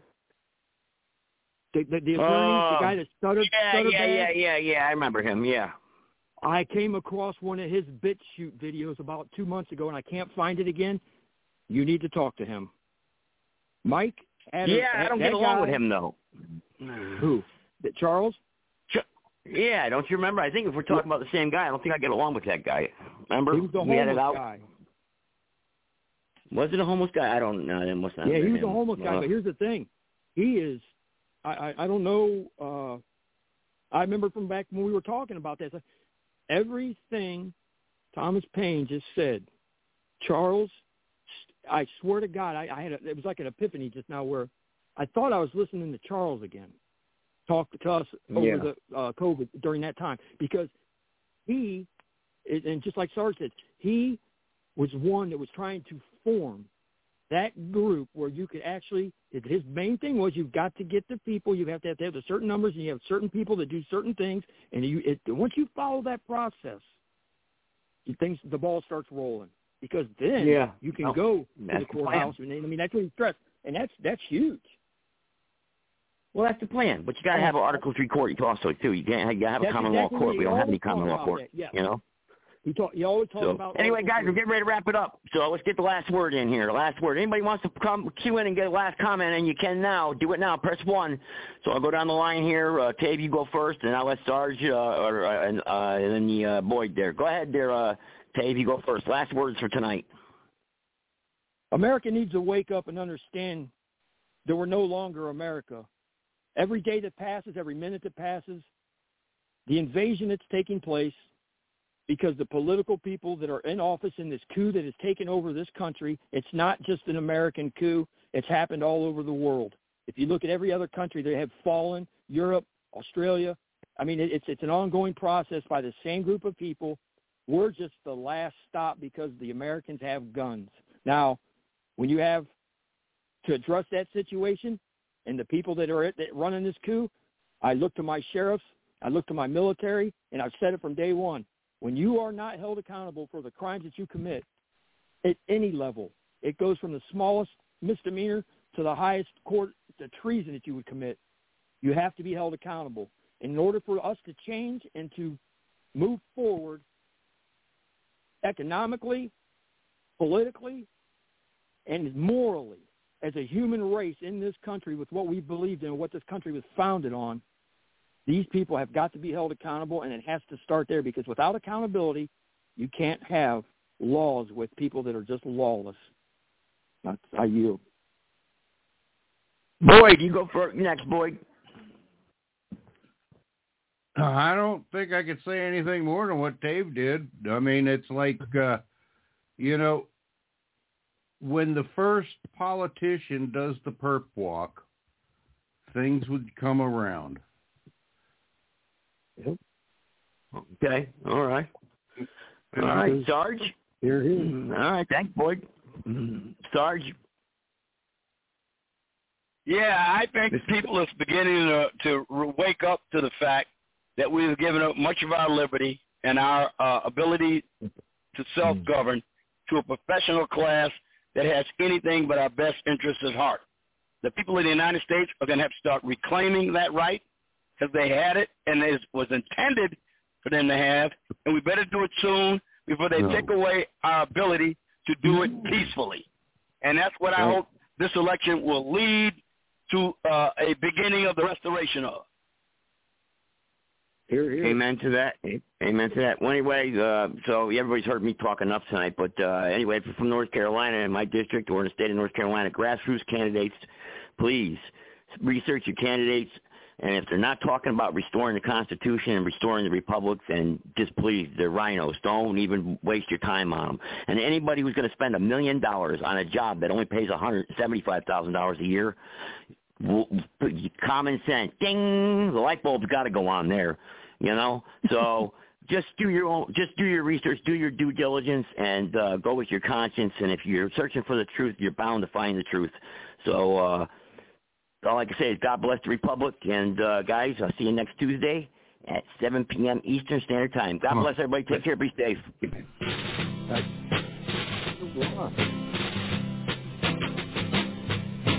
fighting soldiers from the sky. Fearless men who jump and die. Men who mean just what they say. The brave men of the Green Beret. Silver wings upon their chest. These are men America's best. One hundred men will test today but only three when the Green Beret trained to live off nature's land, trained in combat hand to hand, men who fight by night and day, courage take from the Green Beret. Silver wings upon their chest. These are men, America's best. One hundred men will test today, but only three when the Green Beret. At home, a young wife waits. Her Green Beret has met his fate. He has died for those oppressed, leaving her this last request. Put silver wings on my son's chest. Make him one of America's best. He'll be a man they'll test one day. Have him win we were rain.